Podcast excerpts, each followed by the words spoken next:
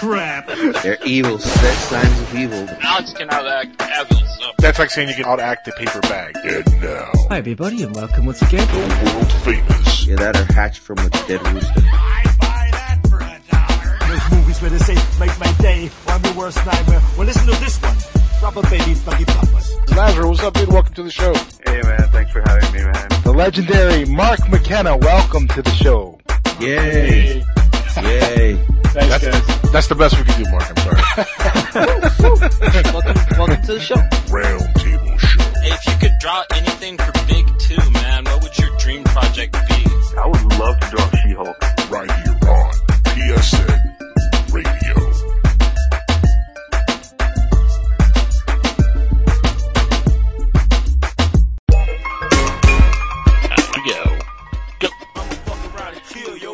Welcome to tonight's episode of the Roundtable Show. I'm Zod Writer, and with me tonight we have Johnny Alpha and the Jackal. This is going to be an exciting show. We've got a lot of interesting topics to discuss tonight. It was okay, alright? It was okay. It was good. It was great. But, It was yeah. fantastic. Did you guys, Alright. did you guys see the, um, the new Justice League trailer though? I mean, that, that was actually really rad. I, I'm kind of a like it's little bit be a excited for this. Movie. Whoa, whoa, whoa, whoa, whoa. One thing at a time, gentlemen. One thing at a Hey. time. Hey now. All right. Welcome everybody to the show, and we're going to have uh, supposedly Uh. a new member in the second hour of the show tonight. Plus, we have a really radical top ten list, which uh, Johnny Alpha came up with just minutes ago, and the top ten list tonight is Johnny Alpha. Want to tell us? Yeah, it's 10 characters you hated the most from shows that you love. Yeah, that's right, baby. Characters you hated the most from shows you loved the most. And I'll tell you what, I've never had, uh, you know, as much fun filling out a top 10 list as this one. Um, because it was hard to pick these characters. Cause I, you know, when you think about shows you love, it's kind of hard to pick, you know, apart characters you hate within these shows. Because you love, you know, a show because of everything that's involved in it for the most part. Not So it was- really. It, not was a little. It was a little tough for me to pick this up, but after a while, I started saying, "Yeah, you know what? This guy sucks, and that chick sucks, and you know what? This character's lame." And next thing you know, I had a top ten list. So I, I, I look forward to this top ten list tonight, guys. It's gonna be a lot of fun. Pow pow. Now we do have a lot of news to cover besides the uh, Batman versus uh, Superman sequel, Justice League, whatever the hell they're gonna call this one. Trailer that just hit. Just Justice League. Is that, is that simple name Justice League? Is that what we're going with? Well, the, the greatest thing about the trailer, though, Jackal, is there's no Superman in it. I think that's why I'm so jazzed. I'm looking at the other heroes; they all look really fun, except for except for Cyborg. He looks like he's made out of stock Sci-Fi Channel CGI. But Yeah. uh, hopefully they'll polish him up a little bit before the film comes out. And um, I don't know. I really hope they keep Cavill for the last scene and just have him show up at the end. And I might actually enjoy a DCEU team-up movie. Well, I guess let's just jump right into it since you're so determined to talk about this trailer first and foremost before we get to other news. Uh, you know, I, I, saw the trailer. It looked okay. It's, it was just, you know, there's a lot of, a couple scenes that were kind of like extended scenes from the first trailer, uh, which was just okay also. Um, the- I think the, probably the funniest thing in the, the movie is going to be, uh, obviously the Flash. It's going to be the comedy relief, um, which I'm not too thrilled about. So, Oh come on, Ezra from Rebels looks like he's really stepping up in this movie. He's Shut your mouth. Um, then there's, you know, Wonder Woman looks alright. I mean, it, it, you know, I guess I have to see the movie to see how good she's going to be in the role, you know, as Wonder Woman in an entire piece because, I mean, we only saw like a couple minutes of her in Batman vs. Superman, so I don't think that was enough to actually get a good gauge of how good she's going to be in the role. So once we see Wonder Woman the movie, then we see her in this, we can kind of like have a good idea what Gal Gadot can do in this role. And uh, from the trailers, uh, it looks like the same kind of like you know acting from Batman, Batman vs Superman. Didn't seem like anything extraordinary from her in the trailer. Uh, the action sequences look alright. The parademons look cool. Um, Batman's new uh, suit looks okay. I mean, I don't know why they have to have another suit already. You know, why does he keep Because changing he's he's changed so much ever since he met his friend Clark, who also had a mom named Martha, and then lost his friend Clark after he tried to kill him himself. He just needed the big change. He needed a new suit to like re-represent himself. As, So- see, I, I'm, I'm nicer now. It's it's a lighter gray. I, I'm Yeah. nicer now. Yeah, yeah, yeah. I, I get you. It's uh, representing his feelings because he's you know, it's Batman. He's got feelings. He's dealing with feelings all the time, and now he's a little happier, a little snappier, and he's you know hanging out with the Flash and cracking jokes like, "Cause I'm rich."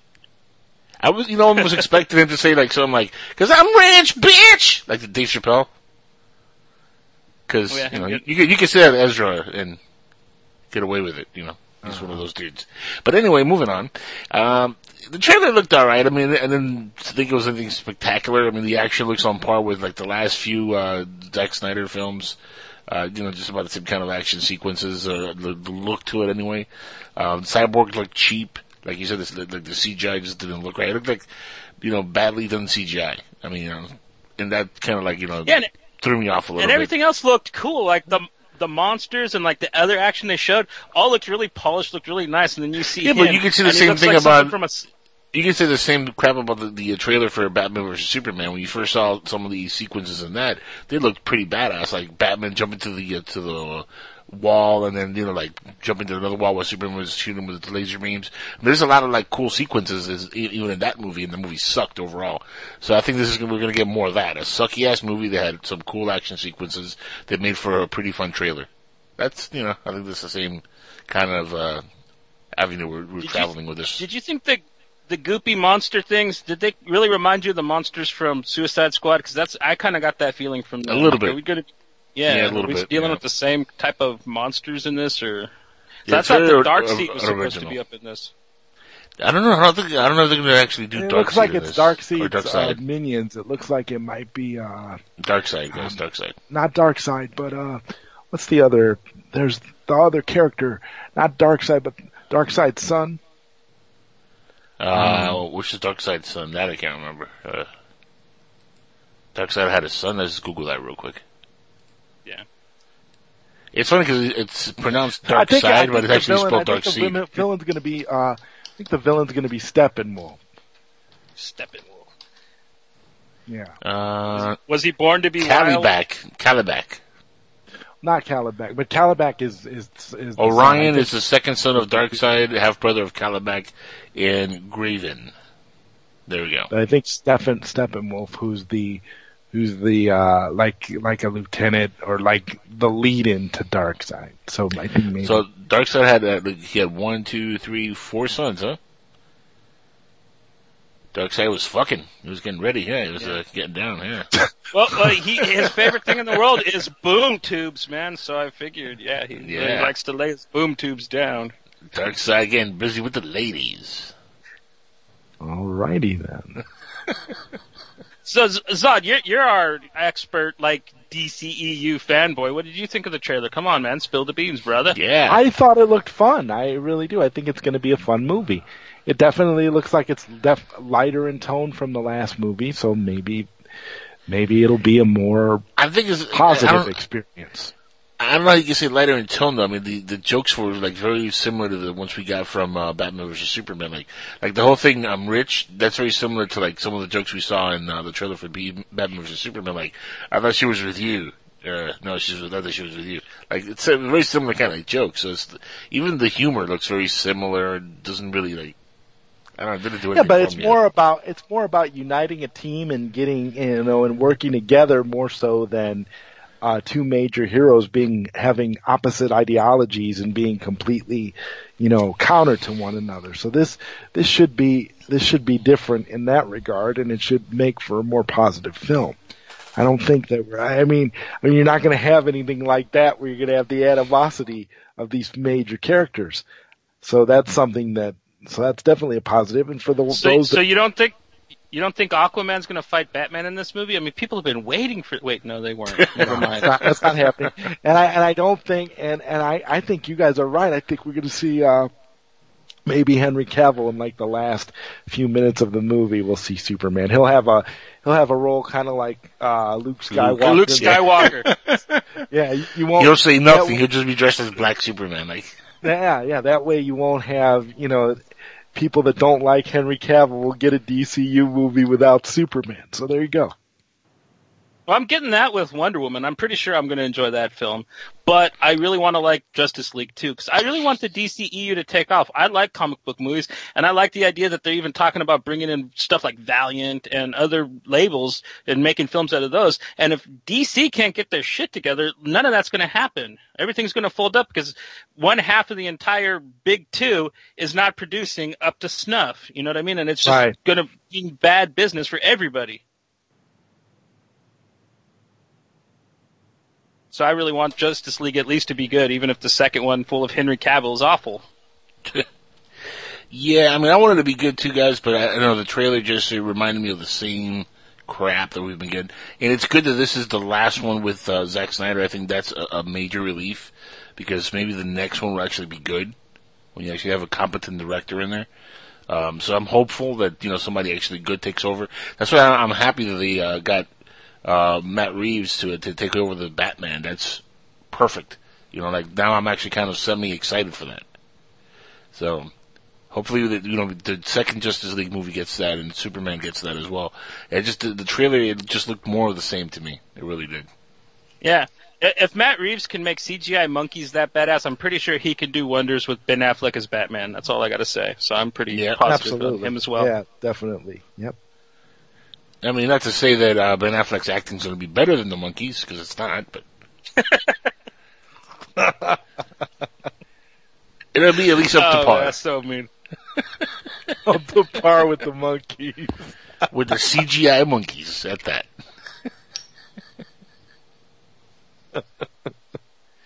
Ah, poor Ben Affleck. wow. Hey, that monkey should have won an Oscar. Ben Affleck. Oh, dude, yeah. I, I, who, um, Andy Serkis does the um, mocap for Caesar the Monkey, right? Yeah. Uh, the facial expressions they're able to pull off in, uh, on him in those films. I mean, he, he they really do good emotional connections with the characters. So, like, I don't know how well Matt Reeves like discusses that with his CGI directors, but I mean, they're able to make magic. So I'm pretty sure that they can even take a ball of putty actor like Ben Affleck and pull something similar out of him. Hopefully. Uh, they had Andy Serkis playing the uh, the Batman, you know, motion capture and put Ben Affleck's face over like whatever Andy Serkis actually does in, in motion capture. Then you might get a performance that is actually worthy. Only then. Get Andy Serkis to get him to do Yeah. the Batman voice too, because he could do all kinds of He weird could. voices. Yeah, because you know he, that's I mean that's another uh, sign of bad acting by uh, Ben Affleck. He couldn't even do the Batman voice. He had that to like have a machine do it. Like oh, it has to be a machine. So that sounded robotic Yeah. He couldn't even do the growl. I mean, come on, cheap ass bastard. He sound, he sounds like a guy that smoked too much, you know, and he's got one of those voice boxes. It's that he's got a little bit. He's got kind of a lisp when he talks. It's kind of hard to sound tough. A little hard to sound tough when you have a little bit of a lisp. I'm Batman. Uh, I'm, I'm serious. Take, listen to the way he talks when he's, you know, speaking normally. He has a little bit of a lisp. he ain't Mike Tyson though. Come on, man. No, no. Yeah, but see, but Mike Tyson, you know, come on, that's that's a special kind of lisp. That's ludicrous. That's you know, that's, that's the kind of Yeah. lisp that will knock you out, man. Gotta be careful with That- Mike. that- that's the kind of lisp that God puts on people to, to just make things more awkward because you got this big monster of a man who talk like oh God, you know what I mean? It's just Right. It's just the world begging you to get your ass beat by like some scary ass dude that shouldn't sound like that. Pretty much, yeah, yeah, pretty much. Even though he wasn't really that big, Mike Tyson. He was what five ten, Compared to nine, five ten on there. He yeah, that he's, big. he's he, no, no. I'm not talking about tall wise, man. He's yoked still, man. I mean, like, I, Yeah, I no. couldn't take him in a fight. I wouldn't want to. Oh hell no, uh, hell no! I'd run. I'd run for the Dickens. if you if you want to see a fat guy run, get Mike Tyson and try to get a pick a fight with me. You'll you'll see that shit happen, son. It'll, it'll be quick. I'll be running like fucking that that you were that uh, the bull guy. That, what's uh, the runner's name? That bull. You bull, whatever. his Bull? Yeah, that guy. Turbo, whatever his name is. I'll be running faster than that guy. Be like the Flash, baby, Barry Allen style. The Ezra Miller Flash, though. No, well, no.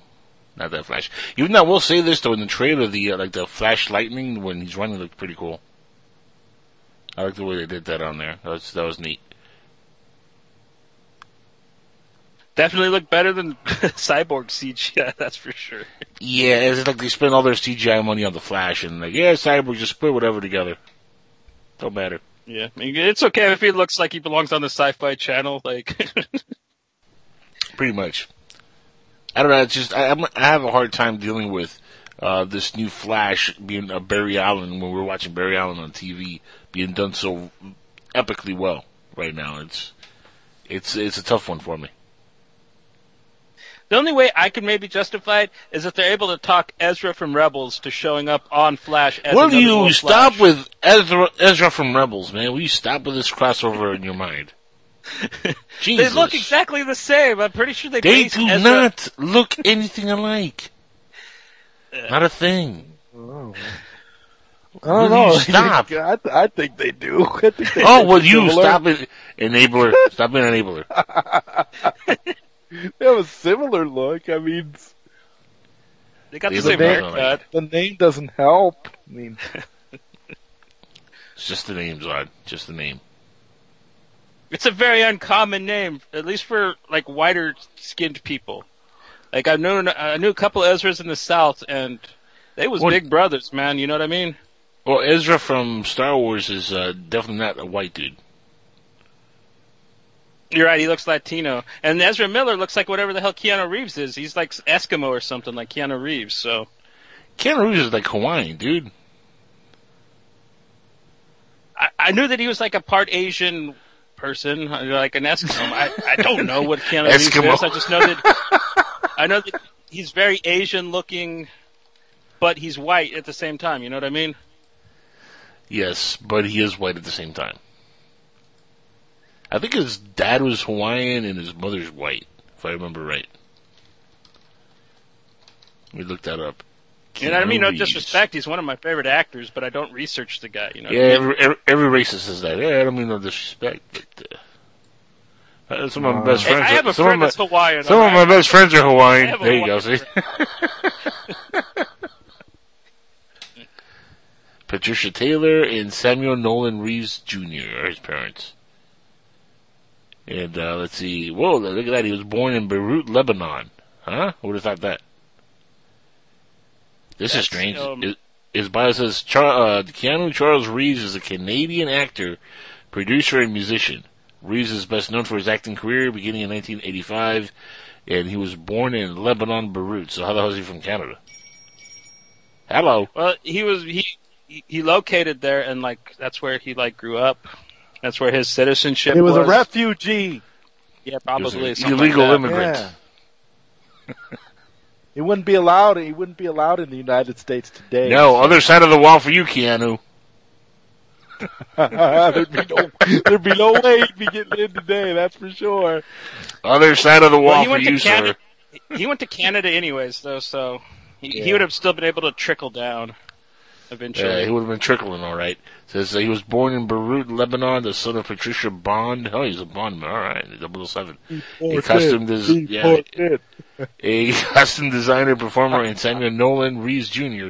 His mother is English from the Essex, England. His father is an American from Hawaii, and is uh, has native Hawaiian, Chinese, Portuguese. So what? and They were in Lebanon for vacation. They were No, in no, they- they- they were probably- born.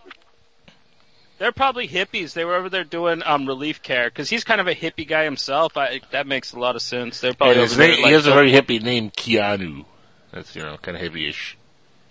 Now, say, uh, Reef has said that my grandmother is Chinese and Hawaiian, so I was around Chinese art, furniture, and cuisine when I was growing up. He's he also uh, has also speaks English, uh, as we all know, because he speaks English in his movies. He has spoken of his English ancest- an- uh, ancestry. Uh, that's a tough one. He had his mother's mentoring and was happy watching the two Ronnies comedy show, among other things, when younger. It says here, uh, and how his mother imparted English manners that has maintained into adulthood. So he's a mutt. He's from everywhere. Whoa. That just blew my mind. And I bet you, um, Ezra Miller has to be from Beirut. Too. God damn it again with Ezra Miller. Has nothing to do with anything. He could play the young Keanu Reeves in a movie. He's a cartoon, man. It's a cartoon. Leave Ezra oh, I'm Bridger about- alone. I'm talking about the actual live person that's playing the Flash, not the cartoon. Who are the Yeah, kind of know, the same but- person though? I- but they're not. but I know you're only bringing them up because of that cartoon. Leave it alone, man. I, I just do it because it bugs you, man. Like it's I know, like the 'cause I hate- greatest 'cause I- in the world that I've. Because I don't like Ezra Miller. Yeah, because you know I I don't like the character Ezra Miller. Not a fan.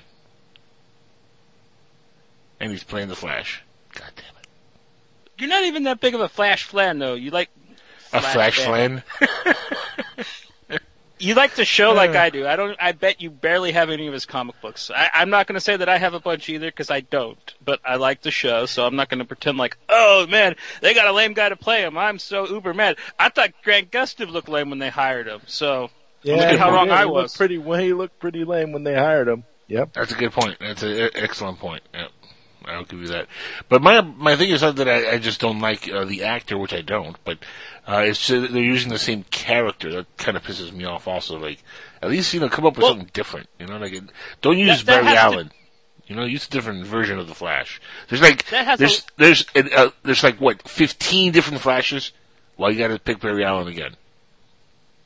It comes back to DC's editorial policy. Dan Didio doesn't like all the other versions, so he's taken them out of sep- um, circulation, and he doesn't like them to even be used in um, off media. So, like, if they ever do a Batwoman, they can never bring in Cassandra Cain or any of that. They have to do the Barbara Gordon Batgirl. Yeah, but here's where I counter that because you're, you're seeing Wally West, you're seeing Jay Garrick, you're seeing all these other Flashes in the Flash TV show.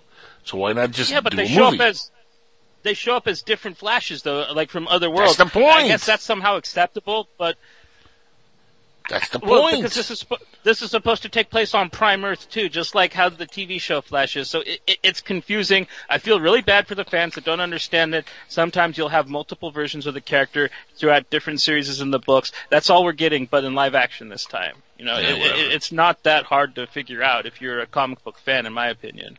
Hey, did you know that uh, Keanu Reeves had a little cameo role in the movie Poetic Justice with Tupac? I had no idea until I just read that right now.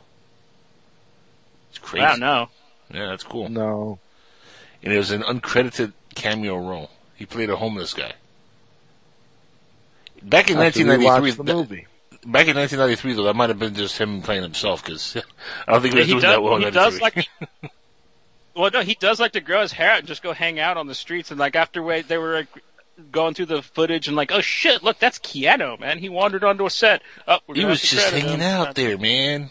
This is a, like- uh, what a a year before he did uh, Speed, which is a movie, of course, that you know made him a breakout star. Oh, he was already a breakout. So he's been a huge star since Bill and Ted. I don't care what anybody says. Speed this. Speed Well, that. he he was uh, well, he was a star, but not a like a big time A lister star. I mean, Speed is what really like broke him to like the next level. I mean, before that, he had what Dracula, which was pretty decent, but I mean, I, I wouldn't say he was the big star in Dracula. And uh, I really liked. I really like. Hmm. I like River's Edge, man. That movie's fucked up though. That's that. But that was like one of his first movies. he was always like a, a good secondary actor to like the lead star, like in uh, Point Break, for example, when he played uh, the special agent John Johnny Utah. You know, he was he, he Johnny was a Utah, secondary. yeah. He was a secondary, you know, character to uh, Patrick Swayze's character. So I mean, He was al- secondary always, to Busey. or I in want Busey two also, yeah. meatball sandwiches. Two. Well, anytime you have Busey in the movie, everybody's you know secondary to him. Let's be honest. and his two meatball sandwiches. Two. Damn right. Gary Busey's the man. Pow pow. So what else we have on the news table that we could talk about this week besides this uh, Justice League trailer, Johnny Alpha? You're the one that had all the news that didn't want me to talk about the trailer. Me? You, yeah, you're the You- one that's like, that's oh, your yeah. job, son. That's your job. Well, you guy. know, you know, we had um, a really big show that aired um, last week when we didn't come on because most of us were watching it. Um, Oh, a little show called Iron Fist, which Right. Um, which some newspaper critics have had um, unkind things to say about it, but it seems that actual fans really love it because it's getting 82% fan approval. But There is one fan who's in particular on the line here who is not that big a fan, apparently. Zod Writer? Come on. Oh, oh, I on, don't know what you Cavill guys are fanboy. talking about. Let's uh let's uh let's discuss Iron Fist. How's that? It's a good uh, Oh, segue. okay. Sounds good. Now, you know, let's let's just put it out there. Let's all take turns here. Zod Writer, I want to I want to hear your opinion on the show first, and then then I'll go, and then we'll have John Oh, okay. You want to hear my opinion? But My uh, let's go with you first because you you have a difference of opinion than we do, and you know we're going to give you your time to talk about it. No, no interruptions, Johnny. All right, no interruptions. All right, let him get his piece out. Agreed. say what he- Agreed.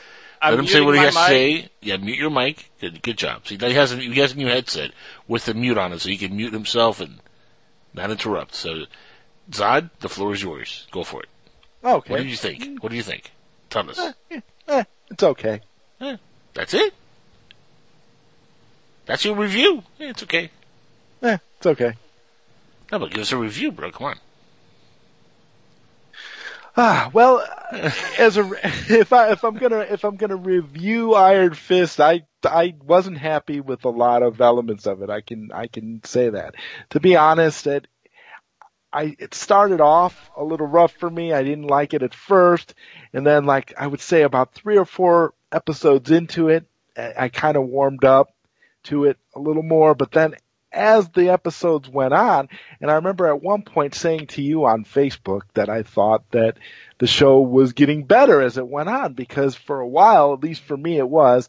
But then when it got into the last round of episodes, I'd say about maybe the last six episodes, so say the second half of the season, it it just kind of fell off fell off for me, and I and, and I totally lost interest because I didn't like the acting. For one, I thought that um, Finn Jones, who plays Danny Rand, I thought he was a he was totally miscast. I mean, there's so many actors out there that I understand. You know, you're going for a blonde, um, Caucasian gentleman to play the role of Danny Rand. I understand that fine.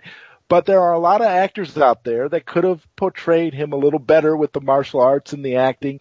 I just don't don't think that this Finn Jones guy has any real appeal as an actor or as a martial artist. And that really took me out of the story. Plus I felt that the relationship between him and his girlfriend in the movie was kind of, in the show, excuse me, was kind of forced. And I didn't really feel like there was any real romantic chemistry between them at all. Um, uh, Rosario Dawson, who who is kind of the glue that holds all these Marvel stories together. I feel like she was kind of wasted in Iron Fist because they just kind of threw her in there as like a third wheel and didn't really give her a whole lot to do and just kind of had her, you know, running around this universe, you know, doing good deeds, but ultimately nothing really mattered all that much. I just, I didn't really like it a whole lot, to be honest with you. I'm not going to come out and be completely negative about it because I do realize that it's a, it's, it's a, it's a Marvel Netflix series and I'm kind of, I've loved every single one of the Marvel Netflix shows that have come out over in recent years. And, you know, I just, I guess I could say I was just disappointed and maybe I was being kind of harsh on in Facebook because I said that it, you know, was, that it sucked horribly and that it was a it was a terrible show. But really, ultimately, it's not terrible. It's just it's just not great in my opinion. So I'd have to say that it's okay. A little boring, but okay. I was expecting a whole lot worse after our earlier No, I, I mean, I mean, it really, I mean, when you break it, when you break it down like the way that I'm trying to do now, you can find some positives in it, but not many. Like I, I was happy when it was over at the end. I, I was, I was glad when I got, I felt like I achieved something when I got to the, to the final episode. Um, and like I said to you guys on Facebook last week, it helped me sleep. Um, I was I was struggling during the week. I had a stressful week, and so when I was watching some of those later episodes, I kind of dozed off. So it helped me helped me knock out a little bit. So I'm glad for that, the sleep aid aspect. That's a positive. Yeah, but um, and I don't know how you and Johnny view the concept of the that where they spent so much time in the office setting dealing with that corporate baloney storyline, but I kind of thought that really plagued it and took away from what the main story should have been about. And even you and I, we had a conversation not too long ago where it probably would work better as a series of movies rather than a TV show. I just, I just don't see the TV show format working very well for Iron Fist. And you also pointed out that about season two, that maybe it'll get better. And we could say that because maybe it will get better. But then again, you can say that about just about any show that gets a second season. If the first Not season Supergirl. No, yeah, not not super, Supergirl. yeah, that guy worse says it. Yeah, yeah. Well, But no, no, no, no. Supergirl, Supergirl got improved so only because they finally decided to bring Superman in, so they were able to improve for a couple of episodes. But I agree, it wasn't a major improvement. But if Superman gets his own show, that's the positive of the second season of Supergirl. Agents of Shield gets worse every season too, bro. Now, I don't know why Agents of Shield is even still on the air. That's the other. That's That's the amazing, isn't it? Counter. That's the other counter argument. I, I don't understand how that show is even on anymore. I mean, I could understand in the beginning when they were talking about uh, how they were trying to match it up with the early, you know, Marvel movies and stuff, and building to Civil War and all that. But since we're past all of that, what purpose does Agents of Shield even serve being on TV anymore? I, I don't get it.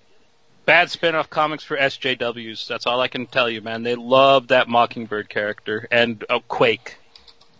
well, not only that, it's it's still doing pretty well in the ratings. I mean, it's well enough to continue forward with it. People are like- watching it. Yeah, Unfortunately, it's it's it's not like the ratings have dropped all that drastically. Even the IMDb rating is not that bad. Agent Carter was a better show than Agents of It S.H.I.E.L.D.. was. I mean, Yeah. honestly, if they would put if they would have put the time into Agent Carter that they that they're still putting into Agents of Shield, they would have had a good show on their hands there. See that No. that's the issue that I have. I, I Here, know. here, here's one positive though. There is rumors that Agents of Shield is going to uh, morph into Agents of Hydra as a uh, probably have that storyline where Hydra takes over. Uh, they can't do and they can't do anything to save that show. It it wouldn't matter if if all of the A-listers from the Marvel universe suddenly popped up on that show. I don't think it'd be enough to save it. Honestly, I think it's just Now, have you been watching the Yeah, last I- uh, last season? This the season current season is just passing. I, I watched I watched the first couple episodes to see what the Ghost Rider looked like, and I it, the visuals were okay, but the actor that they got to play uh, Robbie was just so awful, and the storyline that they were doing with him, it just they took such a positive and just like inspirational, fun character and made him so moody and pissy, and pretty much everything that um, Zod had with problems with Iron Fist could all be boiled down to what they did wrong with. Um, Ghost Rider on that show as well. I mean, like they just took something that could have been I really never rad. Ghost Rider as a happy-go-lucky character, but I guess. You know you you need to read the all new Ghost Rider about Robbie Reyes because And he's he- kind of it's a for Ghost Rider. They should bring back Nicolas Cage and give Oh, him a God. Netflix give him a Netflix series. Could you imagine what Nicolas Cage could do with it? I would watch. I mean- I, would love. I would I'd love the so second watch Ghost it. Rider I'm movie. telling you, that would be awesome. I don't care what anybody says. series? Spirit of Spirit of Vengeance was such a cool movie. I'm willing to go ahead and forego the first awful movie and let him run wild. As long, and if they could get the um Neveldine and Taylor back to work on the show, yeah, man, I'd be down for that. That tell you the truth. Awesome. That would just be so awesome, and it would be such a great novelty because it would never happen. That's why it's so awesome thinking about it. Well, I mean, they, another thing is that is Norman Reedus, the guy from Walking Dead. He wants to be Ghost Rider on um, Netflix, and he's been trying to Oh, get Marvel to do God. that. And and. I, I think he'd be rad too. I mean, even if they just get him to play like the Danny Ketch Ghost Rider, not actually Nicholas, um, not actually Johnny Blaze, that could be cool. Because I don't see him as Blaze. He'd be a much better Danny Ketch, in my opinion. Oh, that would be awesome. I hope that happens. But they'd finally have to kill Daryl off on The Walking Dead so that he'd have he'd be able to come and do Ghost Rider. I don't know. A lot of people are doing more than one show these days, man. So, um, because of the way that the uh, the thing's structured with the time off, like you'll be seeing like a lot of actors have two or three shows that they're on at one time. So maybe he could find a way to swing it and not di- die off on the walking shit. But anybody and everybody on that show should be at begging to be written off at this point. I mean, the fans hate it. I've hated it for so long, and it's just going down in a flame of sad glory. So, and Hmm. like, it would be perfect time for him to jump ship. A blaze of flaming shit. But back to the point at hand, it's your turn, right, Jackal, to discuss Iron Fist? it is my turn to discuss Iron Fist. And, uh, you know, while it wasn't a perfect series, and I, wouldn't say it was perfect in any sense uh, or way, um, I didn't have enough issues with it like Zod over here had. Uh, for me to say that I hated the show, I actually, I quite enjoyed the show. To be honest, I thought the casting was uh, pretty on point. Um, Danny Rand that was casted fine. Finn Jones, I think, did a good job. Um, I think the fact that you didn't see, you know, a lot of the mythology is not really an issue, you know, going forward because I know there's going to be a season two and three, and uh, maybe a season four. Who the hell knows how many seasons are going to go on with this? So you kind of like have to flesh it out slowly, and uh, I'm okay with that. I did. I had a couple of nitpicks with some of the story arcs. Uh, Rosario Dawson, for example, I thought that she served no purpose on on the series, and uh, including her was just trying to tie into the other two shows, which was not needed. Um, because eventually all these characters are going to tie in regardless because they're they're all like underground kind of like superheroes. Uh, and I'm talking about Nicholas, um, not Nicholas Cage. I'm talking about Luke Cage. The Defenders. The, yeah, Luke Cage and Daredevil as the Defenders are all going to come together anyway. So to have her like stitch it together is kind of like I thought like a cheap you know story thread. So that was, one thing that I didn't really like on the show. But other than that, I thought the the action fights uh, sequences were, were well done. Uh, should have had more martial arts, of course. Uh, I think you're going to see that more going forward. I think the, some of the lack of fighting sequences was maybe because Finn Jones has not done this kind of like action before. Maybe he's not a martial artist. I mean, I don't know what his background is. I thought he handled himself pretty well considering, you know, not knowing his background, but considering this, you know, the, the kind of action he's doing. I thought he did a decent enough job. Uh, as far as the overall storyline, you know, it, it started off kind of slow. Um, episode three, four, five, six. That's you know like where the really the meat of the story I thought was, and that's when it got really good. The last couple episodes uh, just didn't you know didn't really work that well for me, especially the finale. I kind of thought it was a little bit weak. Uh, but going forward to the you know the defenders and maybe the next season of uh, of the show, I think they'll you know be able to pick it up enough to where the finale makes more sense. Uh, as it was right now, I didn't really like you know the way they kind of like left it off as much. I also didn't like the Meachum character, uh, the main Meachum, the father. Uh, I didn't like the way he was portrayed on the uh, on the show. Um, if you read the comics, he's a little bit more hard, like a hard edged. He's more of a, of a badass, and uh, to the point where he, you know, he kills um, uh, Danny Danny Rand's father in, in the comics. Yeah, he's actually the one who kills him, and they haven't shown that yet here. I mean, so far they're kind of like Well- skipping around that. Well, they da- they dance around it. In most um, Yeah. incarnations, uh, he is responsible for his parents' death, but it's been told like three or four different ways. So they ca- they kind of had a little bit of wiggle room with how they were able to play it off. And Right, I think that they did it kind of poorly on the show too. Yeah, I mean, it was it was something that kind of left me a little bit like you know like eh, they should have done that a little bit better. But I mean, other than that, like I said, there was more positives I thought on this show than negatives. Um, I would give it an eight out of ten, which I think is, is a fine rating for the show. Um, you know, Daredevil was a ten out of ten, but you're not going to get Daredevil every time out. I mean, that's just not fair. That show is just perfect. And Luke Cage was a great show. That was a, to, to me was a ten out of ten also. Uh, so this one being an eight out of ten is still a solid series. I thought it was a solid show. Not perfect but good enough where I could see them building like a really coherent sequel out of this and making you know a good franchise on Netflix with uh, Iron Fist. And I like the character enough where I want to see more. And the cast I thought was fine. I liked everybody in the cast. Uh, you know, I thought everybody did a, a good job and was cast properly. You know, Finn Jones I think fits the role pretty well. Now, one thing I want to see in season two though, I want to see the Iron Fist costume. I want to see him in actual fighting gear. Like that's something that I think was missing. Also, you never really see him in the Iron the Iron Fist, you know, suit. Only like in flashes. You know, when you see the Iron Fist flashes, um, you know, in, in some of the sequences where they're showing the uh, the videos and stuff, um, or the video montage. I don't know if you guys remember the little video montage where they show the Iron Fist Yeah, protecting. the, the one that Bakuto had. Right. Like that's where you kind of see what he's supposed to look like as Iron Fist, but you never see Danny Rand dressed that way. So I mean, I want to see that, you know, in the next season, see him actually dressed as Iron Fist and doing, you know, what he's supposed to do as Iron Fist. So, you know, that and the power of the, of the Iron Fist was a little bit weakened from the comics. I think I want to see like him go full force Iron Fist and really like you know go full blown, you know. Badass, which I thought they was they subdued that a little bit on the show. So, I mean, going forward, there's still a lot of room to grow, which is great. You know, they didn't blow their wad in this one season, so that in that essence, that much is positive. So that's Well, maybe we'll finally, maybe we'll get to see, uh, we'll get to see Iron Fist and Luke Cage team up together as a, as You will. they, like, as they, Yeah. as they, They have the to. comics. They Yeah, they team have up in the co- they team up in the comics course. all the time. That would be they were partners in their own comic together for a long time. It would be great to see them teamed up as uh, you know a duo, and maybe that would be a good solution for for that. Maybe that would have made this a little more exciting. I don't know, but I don't know. Well, when you think about it, look, they, they have to because it's not only part of the comic book lore, but it's part of the Iron Fist storyline. Eventually, these two guys do meet and they're friends, and they hang, you know, they do uh, fight together. So you're going Right. to see that. You're going to see that in, in probably one of the sequels, just like you saw Punisher and Daredevil. You know, you're going to see an Iron Fist and Luke Cage crossover season. You know, that's going to eventually happen, and and I'm all for that. I, I want to see you know them do that because it's part of the comic book mythology anyway. So it's like they're lifting from canon, and that's great. I love when they do stuff like that. Uh, so that's some, that's something that I look forward to. I know they're going to do it. I'm not worried about it right now.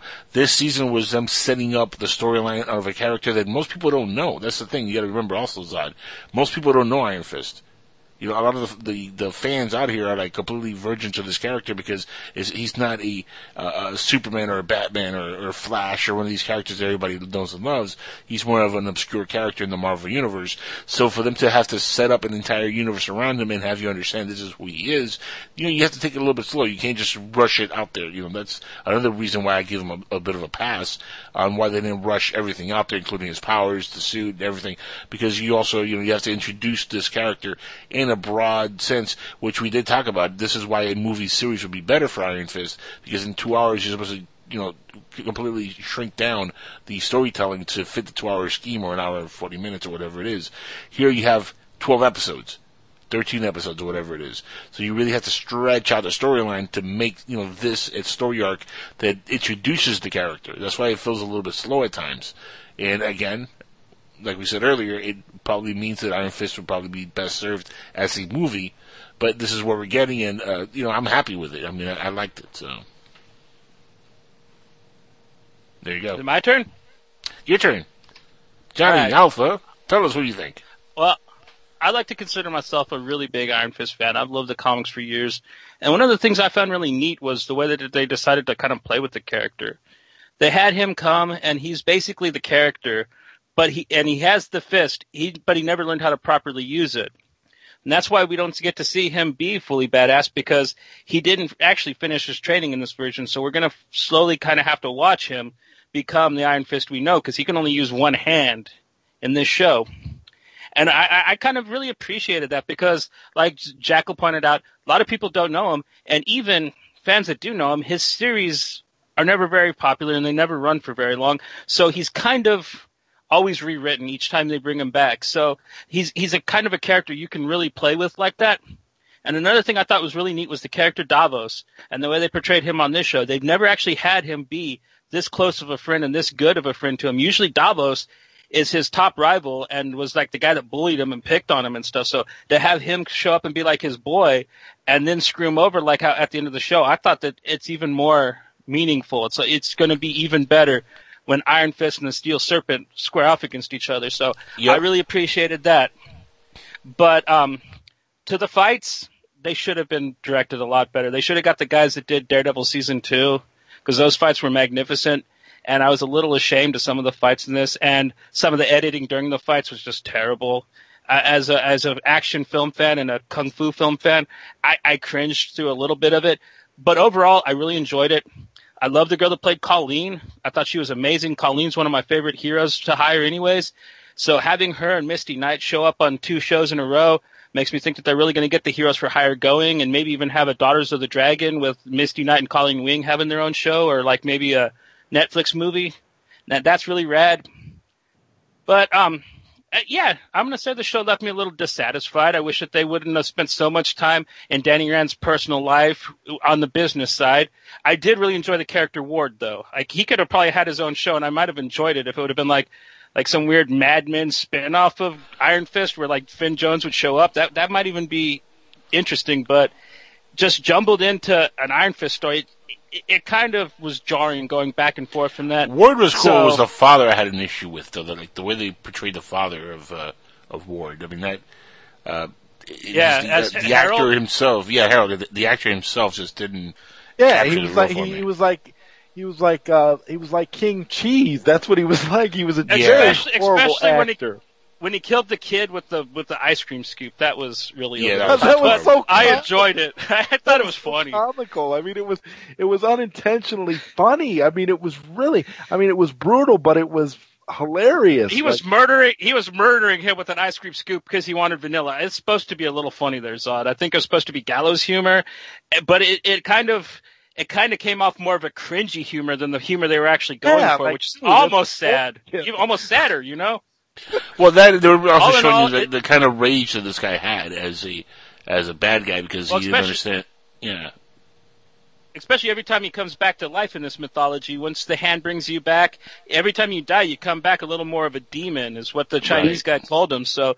I, I thought that that was pretty rad. Um, all in all, the show was okay. It's no Luke Cage. It's definitely no Daredevil. And being squeezed in between two phenomenal episodes of Legion, I kind of feel a little bad for it because I was ha- through half of the show. I was kind of wishing, like, man, Wednesday, man, Legion's coming back on, but I, I liked Iron Fist. I think it's great. I, I can't wait to see what they do with him in Defenders. I don't care if he actually wears the full Iron Fist suit or not. That's never important to me. I, he needs to wear the mask because he has worn improvised suits before. Like if he just has like a green leather jacket, but the yellow mask on, I'll be fine with that. That that's all I want uh, for him showing up in Defenders. He needs to have the yellow mask. That, that's pretty much it. man. I, I liked Yeah. it. I liked it for certain reasons. I disliked it for certain reasons, but all in all, it's okay. Um, it was way better than Jessica Jones, a very boring, very irritating show that all the newspaper critics that hated this seemed to love the shit out of. So, honestly, get off that SJW dick, guys. End of story. yeah, I never understood that because Jessica Jones, man, I tried to wrap my my uh, hands around that, and and I watched it, and just it was boring to shit. It really was. Not gonna lie. They even made Luke Cage lame on that show. I was worried when his show came on because I thought he was going to be as stupid on his show as he was on Jessica Jones's show. Yep. which thankfully he was not, but because Luke Cage is a badass character, you can't fuck him up that bad. No, well, you you can, but yeah, not twice. and certainly not in his own series. I mean, Jesus. Well, hopefully, Well, see, this yeah. is this is where I, I agree with you, Johnny, about Iron Fist and the fact that I think that if you once he's in the Defenders and the, it's a team up type show, he'll be okay because he won't be the main focus and it won't be all about him and all these little details that's forcing Finn Jones to act. In in Defenders, he'll be around several people. He'll be just another character, another fighter. He'll have those badass Iron Fist moments that he has in the comics, and he won't, you know, and it and it's just going to be, Well, it'll be more one of the awesome main- in that regard. one I of the main things that they one of the main things that they did with this is they basically made it a destiny thing that Danny Rand needed to meet Daredevil because I don't remember in any version of the Iron Fist I ever read where he was the chosen to fight against the hand. He's just supposed to protect K'un-Lun. So they put the whole hand thing in there. And the entire time when he met Bakuto, at first I thought Bakuto was part of the chase, but now I see that he's going to wait and meet Daredevil, and Daredevil's going to have to introduce him to Stick, and Stick's going to teach him how to use his um, his kung fu properly. Going to teach him how to pull his chi from the city, so he never runs out, and he's going to be Iron Fist, as we know, probably in Defenders or somewhere Yeah, after. probably after in Defenders. Stick. Well, wait, don't now. Now, if there's a, if there is a season two of Iron Fist, There though, will that be. won't It's a huge. That won't be a- until after Defenders, though. Defenders is coming out Yeah, no. fairly soon, isn't it? yeah, Defenders is in November. Yeah. So, I mean, he. I mean, this is this is our this was our introduction to Iron Fist. So now in Defenders, he should be pretty much. He'll get a second season. Um, it's a huge hit. 82% of fans like it. It had bad critical review, but hey, so did BVS, but we're getting Justice League. You know what I mean? It's the same. It's it's all in the wash. The fans love Not it. Yeah, not only that, the downloads have been phenomenal. I mean, they've done really well with uh, so far on Netflix, which is the most important thing is how many people are watching it. And you know, they've Oh yeah, yeah. they've had they've had good numbers. So I mean, that's really the most. For when it comes to I mean, Netflix even people, series, even people so that matters. hated it, even people that hated it are obviously watching it. Because Correct. Yeah. So So I mean, that mean- that's that means the interest is there. well, But it a lot of regular- the interest is there. You know, that's what it matters. A lot of regular viewers are coming back with positive word of mouth, though, dis- despite what the critics said. So it, Yep. it, it's quite a rift, unlike with other things where the critics scathed it and then the fans scathed it too. Like this Yep. thing is, it's gotten beat on one front, but it's a hit on a completely other. So, um, I'm pretty sure it'll get at least another season. Well, what about all the what about all the Arrow comparisons? Now here, now here's my question. To it's you guys a billionaire. It's a billionaire superhero, street level guy coming home. Th th dude, you can't compare them all. They're all going to be like that, dude. No, but At here's some my, level, here's you my gotta- question though. Here's You my gotta compare- though. I mean, you Arrow- gotta compare- you- Arrow's you- you- gone for five. Arrow's gone on for five seasons. There's obviously popularity. There's obviously a fan base there. You have you have Iron Fist. Who that has one season, and you have, and it's getting, you're getting all these comparisons between Arrow and Iron Fist. And I haven't really question. read many comparisons Oh, other than a you talk lot, about it. A lot, no, a lot, a lot. Just put in Iron Fist Arrow, you'll get a ton of of. Um, Well, the stories the stories are always going to be similar, like Johnny said. Not only that, you got to compare it to Batman, for example, where he goes on his little hiatus and then comes back. Even in Batman Begins, they did the same kind of thing, where he leaves, comes back after he faked his death. If the post-crisis Batman So- origin is the Yeah. Miller origin Batman. So basically, Arrow ripped off Batman, which is so Iron Fist was ripping off Batman. And if you ask any Batman fan, any street level superhero comic ever rips off Batman. So we're just back to the old argument. Da-da-da. Exactly, exactly. Everybody rips off Batman because it's Batman. It's Batman. It's, It's, Batman. yeah. So, guys, uh, that's it. I guess we, we all kind of liked it. We all had issues with it. Uh, me and Johnny, I guess, liked it more than uh, Zod. Zod- I mean, out of 10, I gave it an 8 out of 10. What would you give it officially? um, I, out of ten, I give it a five. Wow. Uh, Johnny? I give it a seven. Oh, it, it, it, it, get- it gets a nice C grade. You know what I mean? It passes, but I, I, it could definitely improve in the next semester. You know what I mean? Definitely, definitely. Well, there you go, guys. That's our review of Iron Fist. We're going to go on a, a quick commercial break. When we come back, we're going to have a new member of the roundtable join us. His name is Jason Justice. Well, that's not his real name. but That's his nickname for the show, and uh, you're gonna love him. He's a great guy. I've known him for many years, and uh, he's gonna join us in the roundtable here every week. Hopefully uh, during the first hour as well, so he could be off in the beginning and not just during the second hour. But uh, stick around for that. We'll be back in a few minutes with more roundtable show right here on PSN-radio.com. That's right. We'll be right back.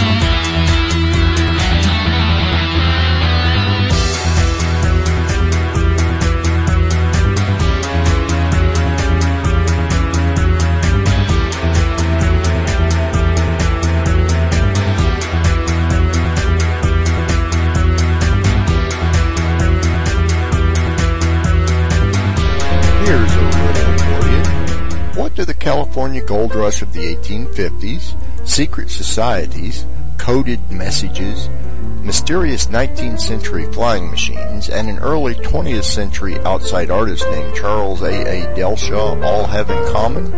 The Secrets of Dellschau by Dennis Crenshaw and Pete Navarro. Go to www.secretsofdellschau.com to learn more.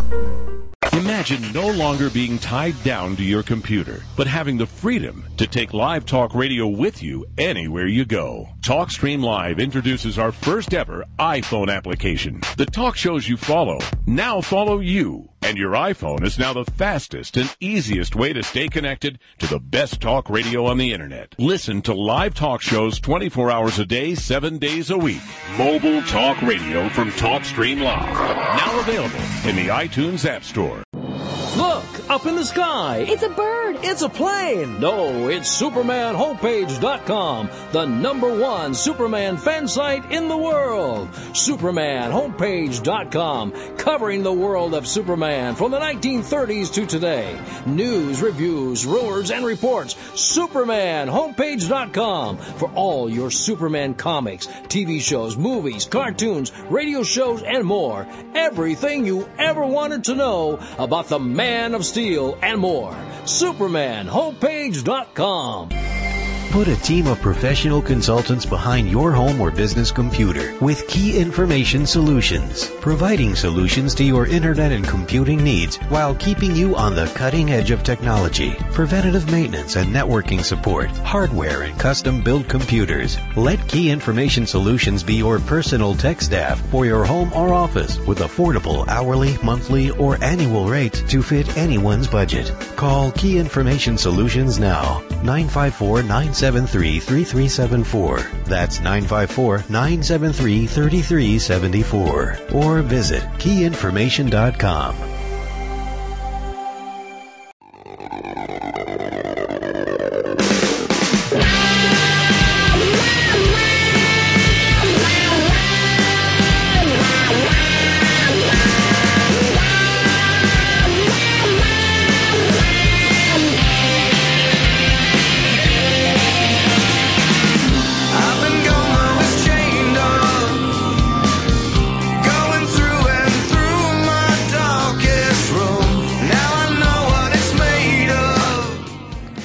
we are back on tonight's episode of the Zod Writer Show.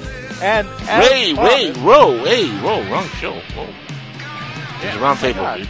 Oh my god, I just said It's a Zod, I just said the Zod Writer Show. Oh my Hold god, on, I'm, let's, let's do a and- retake on that. Hold on, hold on, hold on, hold on, guys. Edit that Retake three, two, one, and go!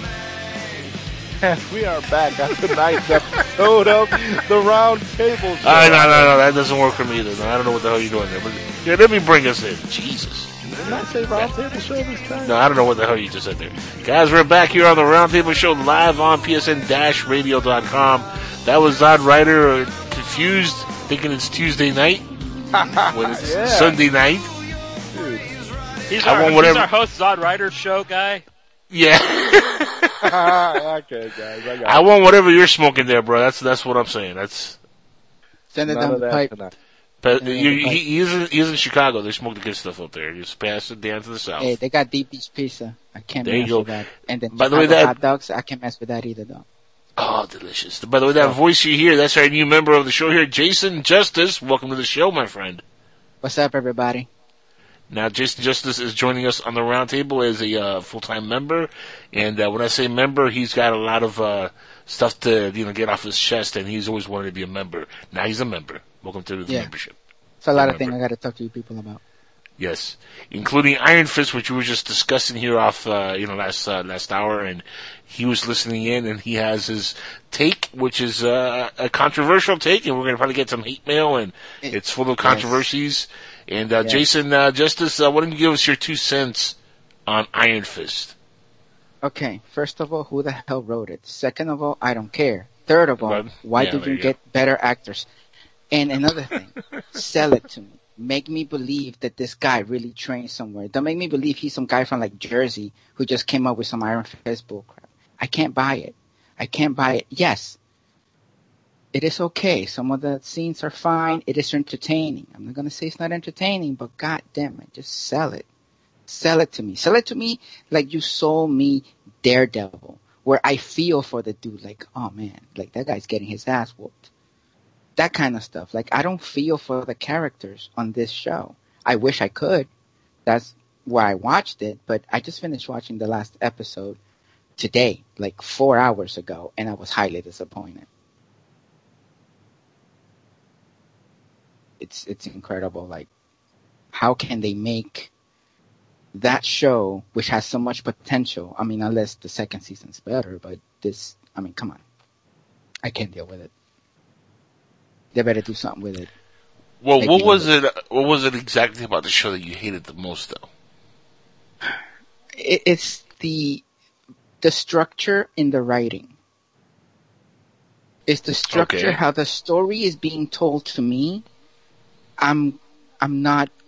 I follow it, but I'm not really buying. Well, question: Have you ever read a, a, a Iron Fist comic book? I have, and I understand, but I was expecting a little more from the show, and that, I guess that's just me being a skeptic about everything. But that show could have been a little better than what it was. Now, would I you mean, agree me with? And, me and Jackal both agree with you on that. Yeah, I yeah. mean, Now, will, that- will you agree with though that since it's a series one of possibly multiple, uh, you know, seasons, that is still there's room for growth. There's room for for the improvement. flesh- Yes, Yeah. absolutely. There is. So- They could. They need to do something a lot better than that. They need to expand a little bit. Maybe read some more comics. Be a little more flashy. a little more research in how things actually work, and then we can work on some. That's pretty cool. Like w- w- in the last episode when they shot me to where he's like, "Oh, I'm going back to my whatever," and he's going back, and then this girl's like, "Oh, I'm just going with you." Oh yeah, just come with me. Wait, wait a second.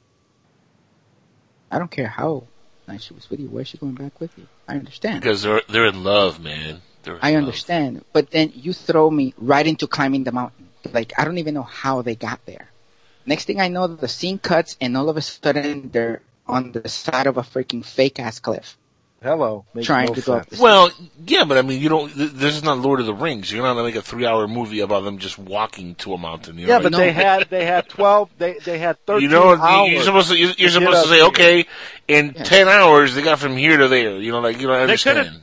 They could have done the Indiana Jones thing and showed the line on the map going. Mm, They could have done that. That would have maybe made them feel a little bit better about themselves. They could have cut. They could have cut out. To some of me, that, off that part is kind of a silly nitpick. That's just me, but more about the journey. Yeah. They did. I mean, Well, the, po- the point of the journey was them getting to K'un-Lun and seeing that like he did screw up and the hand got there. Whether or not the Right. hand actually got into the city, that that that's that's the key. You're like them getting there, like well, not only that, the city being dis- the city being disappeared altogether. Like you know It- what it- happened. it- that's a great. it- it- that, it- that is a great cliffhanger for the second season or for Defenders or whatever comes after this. You know, that's a, that's a good, that's a really, that's a really good cliffhanger. And not only that, you're gonna see, like I said, in the next season, you're gonna see them flesh out his fighting, his techniques. You're gonna see more of the powers that he possesses as the Iron Fist. I mean, all this stuff is, is coming. It's, it's, in, in essence, you know, what I, I hear from a lot of critics, and like, you know, like you guys that are being critical about it, and even myself, uh, in, in the way I was a little critical at first, is that, you know, we were forgetting that this is, you know, part of a larger storyline, which has many sequels probably, and they're gonna be like 13 part episodes like this. So you're gonna get to see a lot of the story fleshed out. And again, in a story that I, you know, I didn't believe was made properly, you know, cause I, like I said earlier in, on different shows, and I said it earlier on this show, to me, Iron Fist is made for for the big screen. It's not made for Netflix. But they're going to do it for Netflix. This is the way they're going to do it, and you know it's going to take time to flesh it out if you're going to do a 13 episode you know series and not a two hour movie. In that essence, he's never you know, going to be. this is what you're going to get. He's never going to be popular enough to be on big screen though, man. He's not that kind of hero. He's he's on That's the C list, bro. Yeah, C list that's the guys problem. Ain't, ain't getting films. Yeah, Daredevil- that's the pro- that's the problem. But like you, you could say the same thing about Guardians of the Galaxy, and look how well that came off. You know, they were sea I, level. I like, am you still shocked also. shit they made a film out of that. To tell you the truth, you know, I, I love the movie, worked. but But I never worked. thought I'd see one. To tell you the truth, so Well, th- you're here's right. the thing. You know, but here- here's the thing, and this is where I think most people get it confused, and, and even Hollywood kind of like screws this up at, at times. Uh, a lot of the audience and the fan base, they want to see new things. This is why Guardians of the Galaxy worked because it was a new property, it's something that most of the people had not seen before. What happens when you have five, six, seven, eight, nine Batman movies? It gets watered down even when you change actors. So eventually people stop caring. Same thing with Spider-Man. You have what five Spider-Man movies people are going to stop caring after a while. Same thing with Superman. You've had already like six, seven Superman movies. After a while, people stop giving a shit. Why? Because, you know, you've seen it over and over and over and over again. Now, here comes Guardians of the Galaxy, something nobody's seen. Oh, you know, maybe just like diehard fans of the comics, but for the most part, it's fresh and new to the movie audience. And this comes out, and now, you know, this is something that, you know, touches a chord with some people because it's something brand new to them. And, you know, we love seeing things that are new, not rehashed shit from stuff we've seen before. So I think, you know, that's why the Iron Fist, I think, might have actually done really well if marketed properly and put out with a good actor and a good supporting cast and a good storyline that told the story in a good two hour span. I think that would have worked really well. I mean, even Daredevil Daredevil would have worked better if they would have done a good movie and not with the shit they did Oh, with Ben I, Affleck. I, I think I think he, I think he is made for TV. I think that they can never do anything better with Daredevil than what they do with the Netflix Well, show. I, to I agree, to but I think it, Daredevil is one of the few characters that could go either way. You could do it. You could make it into a movie series or a TV show. The TV show works better, just like Superman. Superman is one of those few characters. Also, you could do either or, and they've done both, and they've both worked, and they've both failed at the same time. So, I mean, you They're can, it's one of those rare characters. characters. They're yeah. relatable characters. See, you can't Little do it can with Batman though. You can't really do it with Batman full time though. That's the thing. That's like he's not that kind of character. I understand, think but Bat- people. I understand, but people can understand the concept of revenge and being angry on the inside. Of course, It's just a Batman lot of people don't have movies. that, don't have an outlet to let that anger out. So Batman is kind of like that out, like, like I'm angry at the world, like me. I'm like angry at just about everything, and You sound like you're a guy who's angry at the world. You- I am angry do. at the world all the time. so that's the thing. I, I look at Batman like he isn't out for the people that have anger issues that don't know how to deal with it, and they have um that they have this the constant grief that they can't let out of their body. You know, like Daredevil is is is really relatable because he's blind. Right. So people are like, wait a second, this guy is disabled essentially, but he's out there kicking ass, so people can relate to that. Um, and that's why those things work and either or. Correct. But I agree with you, Jacko. Like the Iron Fist can work as a Mm-hmm. movie, marketed properly, because people like ass kicking. They don't care what the ass kicking is about most of the time. They Correct. just like ass kicking, and and Iron Fist, the name just lends itself to ass kicking all the time. Yeah, totally. Yeah, as long mean, as you you make get if you to, Perfect. if you make as long a as you get the haters just go ahead, Go ahead. Johnny, because you insist as long on as you get the, as long as you get the haters to separate it in their mind from the RZA movie, um, Man with the Iron Fist, which is a good movie, I think, but everybody else seems to hate it. That the, the Iron Fist superhero has nothing to do with that. Then I, I think that, was it might work. movie. But Oh. Well, a lot of people hate it, bro. I mean, I don't get it either. I love, I even like the sequel, but a lot of people don't like the. I Yeah, but didn't that like was- the second that one. I didn't like the first one. Yes, I was in love Yeah. with the first. The, the thing is that that was uh, marketed as a Marvel's Iron Fist. So I mean, people I think would understand once you market a, a movie called Marvel's Iron Fist. You know, they they'll completely understand that this has nothing to do with that. I mean, was I was talking to people at a comic book store about the show coming out, and they're like, "Oh, it doesn't have anything to do with that Wu Tang Clan movie, does it?" I swear to God, I had to explain it to people in the comic book store that it was different, Jackal. So you'd be surprised, brother. Uh, well, I'm sure with some of the marketing would get out. You know, the marketing itself would explain that stuff away before the movie comes out. So, but uh, I think a character like that, like I said, it will work fabulous for a movie. Uh, but when you're going to do it on a Netflix type of format, to have to stretch the storyline out, and you know that's a little bit hard to do with a character like Iron Fist, and that's why you had you know a little bit of a slow pace on this season, and you had some things that might not have worked uh, 100% correctly. But I think there's a lot of room to grow in this series, and I really I, I enjoyed the casting. I thought the casting of Finn Jones was fine. I, I had no issues with him as Iron Fist, to be honest. I thought he would do a good job in the series going forward. Uh, is he as good as the casting for Daredevil or, or for Luke Cage? Maybe not. Those those were probably better No. casting. Uh, uh, but you know, Charlie Cox as uh, as Daredevil. I mean, come on, that, that dude was like We needed He was Scott born. Adkins as Danny Rand. That's what we needed. that that would have been good cast. That would have been great casting actually. But uh, Hey, my my only unfortunately- nitpick about the Iron Fist about his person, like the way he looks, just shave your damn beard. That's all I want. Just shave Cut the hair. Uh, Just Danny get a Rand's hair. yes, Yeah. yes. Groom yourself, okay, and then go act. Yeah, Danny Rand never rock, rocked a mop, man. He never rocked a mop. He always has like nice spiky hair. you guys are so superficial. Scott Adkins. Scott Act, you were just talking about bad actors, Zod. Man, I like Hey! Adkins as much as you guys, but he is he, he ain't better than Finn Jones is at acting. He's Yes, another he good. Brit. He looks Dude, like he's a great movie? actor, man. Whoa. Are you kidding me? What? Have you All seen right. the movies, Johnny? Okay, never mind. I've seen his movies. I, my favorite, my favorite is Hey. the zombie movie Rekill, where he plays No, like no, no, an no. Hold on, hold on, hold on. character. I I dare you to go. I, horse hold on. I dare you to go watch Hard Tar- Hard Target two and come back to me and tell me that wasn't a good movie. It's Hard Target Part Two. I hate the first one. That's like the worst movie that John Woo directed, aside from Mission Impossible Two. Yeah, but the the- story, but- watch But this one does not have Jean Claude Van Damme, which makes it a whole lot better. Just on that term. No, that doesn't make it better. I like Jean Claude Van Damme. Lead. Dude, The ninja movies. I seen Totally. Ninja movies. I like Ninja too. Oh, I I'm love than Ninja too. Yeah, that's That a that great the, movie. the, could CGI sword. You the could easily have been Danny Rand, dude. What yeah. about American Ninja, yo? That was my shit. Yeah, dude, Michael Dudikoff should have been Danny Rand if they made it. Yeah, but he's like he's like sixty now. Like he'll be like an too old ass old. Danny Rand. Yeah. He's no, too but he had that look from back in the day, man. He did.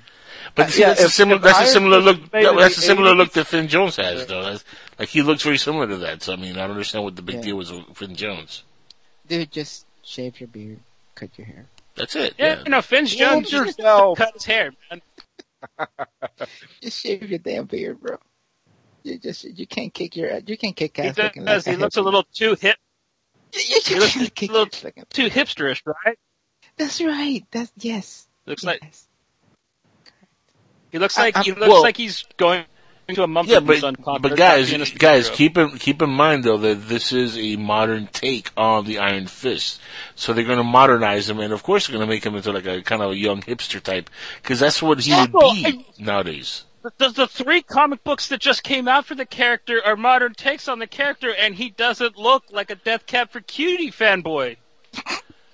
I understand that, but when you're doing a TV series, you have to adapt it a little bit differently than the comic books, dude. Look, I understand. They have to adapt, but man, you have. That's why it's called an adaptation. I understand it's an adaptation, man, but you could just shave the damn beard. Look, He's You with supposed- the you damn said beard. yourself he's supposed to be an under he's an undercover street level hero and he doesn't he has all that facial hair he's leaving DNA evidence all over the place he's lucky he's friends with Daredevil so he can hide that shit from the cops for him hopefully He is I mean otherwise the Iron so Fist, tough. man. That is awesome. He is the Iron Fist, man. He does not leave no DNA evidence anywhere. that was so great. That was so great. Yeah, they're like, look. First of all, is wasn't he supposed to be a monk? Wasn't he taught by monks? Monks don't have facial hair. That's Just a saying, if he's horrible. following- hey, if he's That's a that's a the hor- that's a I'm just horrible point. That's a horrible point to make when you're logically correct. But here, I will say this: like our friend California guy, I, I don't give a fuck about logic. Look, yeah no I logic does not I can suspend belief to a lot of things. Just, just you know, spice it up a little. It's like you know, it's like the ugly chick with a nice body. You know, like just do your hair a little. I know you're ugly, but you kind of look good, so kind of spice it up a little, and it'll be better. It won't be great, but it will be better. You know, and the facial hair, let's just go there for a second. The facial hair could have been just some that he, he grew out as he was on Earth. Doesn't mean when he was in, in Kumbaya or whatever the hell that place is called, Kumla, Humla. Uh, it doesn't mean he had it then. He might have like had a, a clean shave when he was training and stuff. And as he's on Earth, he's there for a few weeks and he's like, you know, like trying to get back to, to the Rand Corporation and, and uh, which is kind of funny. It's called the Rand Corporation. Huh? He's trying to get Yeah. back into Rand and uh, do his thing and get his you know his company back and, and meet his family and you know as he's trying to do all that kind of you know shenanigans, the beard grew out. I'm like, the guy was living like a bum. What do you expect? He saw he was dresses. He was walking around barefoot. Like no That's fucks were given. though. Th- No fucks were given with this guy. You know, like he, he didn't care. Yeah. Well, It's only, only I just hope more the next badass. season is better than this one. That's all. Just make it better. They they definitely need to get a better um, action director in there to, to to choreograph the fights and to edit the fights, man. Because honestly, that that was my main problem with the show. It really, especially coming off of Daredevil season two, and I know it's bad to compare it to Daredevil season two because that was perfection, and this was just the start of something. But coming off of a show that had such amazing ninja fights on it, and then coming out with this with really subpar like TV kung fu on it, I, I, it was a little cringeworthy, man. That, that that's what I really want them to work on, in, in um for the future of the show. Like make it actually look like a decent kung fu epic. Give that guy his own show because he's absolutely right. Give him his own show. He's absolutely right. Because those scenes were not as. Because, dude, that Daredevil, that freaking hallway scene when he's fighting in the hallway with all the dudes, that was fucking amazing. You're never going to top that, by the way. That that was just one of Oh, those no, scenes that Yeah, you just. they- can, uh, you they can top did it. It's, season- a, it's in a Korean movie called Old Boy. Old boy, the one in the in the subway scene is one continuous shot when they're shooting it on the trolley he's fighting everybody. Fantastic. My favorite scene in any movie. Pow pow. That's a movie. It's not about a I, I, Netflix think series. the, I think the second season of Daredevil was better when he was did the three level fights with the bikers. He had the chain on one hand and Yes. the gun tape on the other. Yeah, and that he just was pretty whooped. good. That was, that was a great um, successor to the original hallway scene from the first season. I Oh, love that yeah, they that actually stepped it up, man. That was just, and we didn't get a hallway scene whatsoever in um, Luke, um, Iron Fist, which made me sad because we got one in Luke Cage. It wasn't as cool, but when he grabbed the car door and he went into That's the um, right. the A- Atlas Christmases or whatever that place was called, and he's like roughing all them fools up and hitting them with couches and shit. That was epic, dude. How come we couldn't get something like that in Iron Fist? He didn't get any scenes like that, which was kind of bootsy in my opinion. Yeah, especially being you Iron Fist. Give it season two. I think I think as his powers get you know better, you're going to see more sequences like that. But the thing is, if they do it on this one, then you're going to be like, oh, they're just doing the same crap that they were Daredevil and they did with Luke Cage. They're just following the same storyline, same formula. Look at that. You know, they, they, they got to do stuff a little bit different, dude. That's you know that's why you you're not going to get the exact same kind of hallway scenes or fight sequences. You know, it's going to be a little bit different. You know, every every one of these, I'm sure, is going to have a little bit of a different take uh, to like the way it's choreographed. So, uh, you know, like, that I didn't mind, but I'm sure eventually down the road you're going to see him have some epic fights. Again, this is Iron Fist. Relax, so. guys. And no, and, and and you'll never get me wrong, dude. I'm climbing the walls like a crackhead, waiting for November to see Defenders. Man, I can't wait for that shit. But as as Iron Fist goes, like I agree with Jason. Uh, we kind of all have the same idea that dude, it was good, it was okay. It could have been Yeah. a lot better though. Yeah. I mean, none of us are giving it a 10 out of 10. So, and I give Daredevil and Luke Cage a 10 out of 10. Those are like Oh amazing. yeah, Daredevil and Luke Cage, 100% 10 out of 10. Yeah. Yeah. I gave it an 8 out of 10. Uh, Zod gave it a 5 out of 10. Johnny gave it a 6, uh, what is it, 6 or 7 out of 10. A, a, a seven. seven. out of ten. Yeah. So, a uh, nice C grade. so what do you give it there, uh, Jason Jackson? And, uh, I mean, Jason Justice? I hate that Jason guy. man. Jackson. Jason Jackson. Uh, I know. Such a pompous ass. Anyway. No, it, it's about right. Seven, seven out of ten. Seven out of ten. Like seven and a half, maybe? Seven and a half? Oh, there you go. Because I was entertained. It, it, it wasn't like it was awful that I wasn't, I was entertained. It was just, I would have liked it to be better. So, Zod, you're the one that hated it the most out of everybody. Yeah, I hated it the most because I gave it a 5 out of 10. But hey, Go watch Legends of Tomorrow and Supergirl, you baby. hey, Yeah.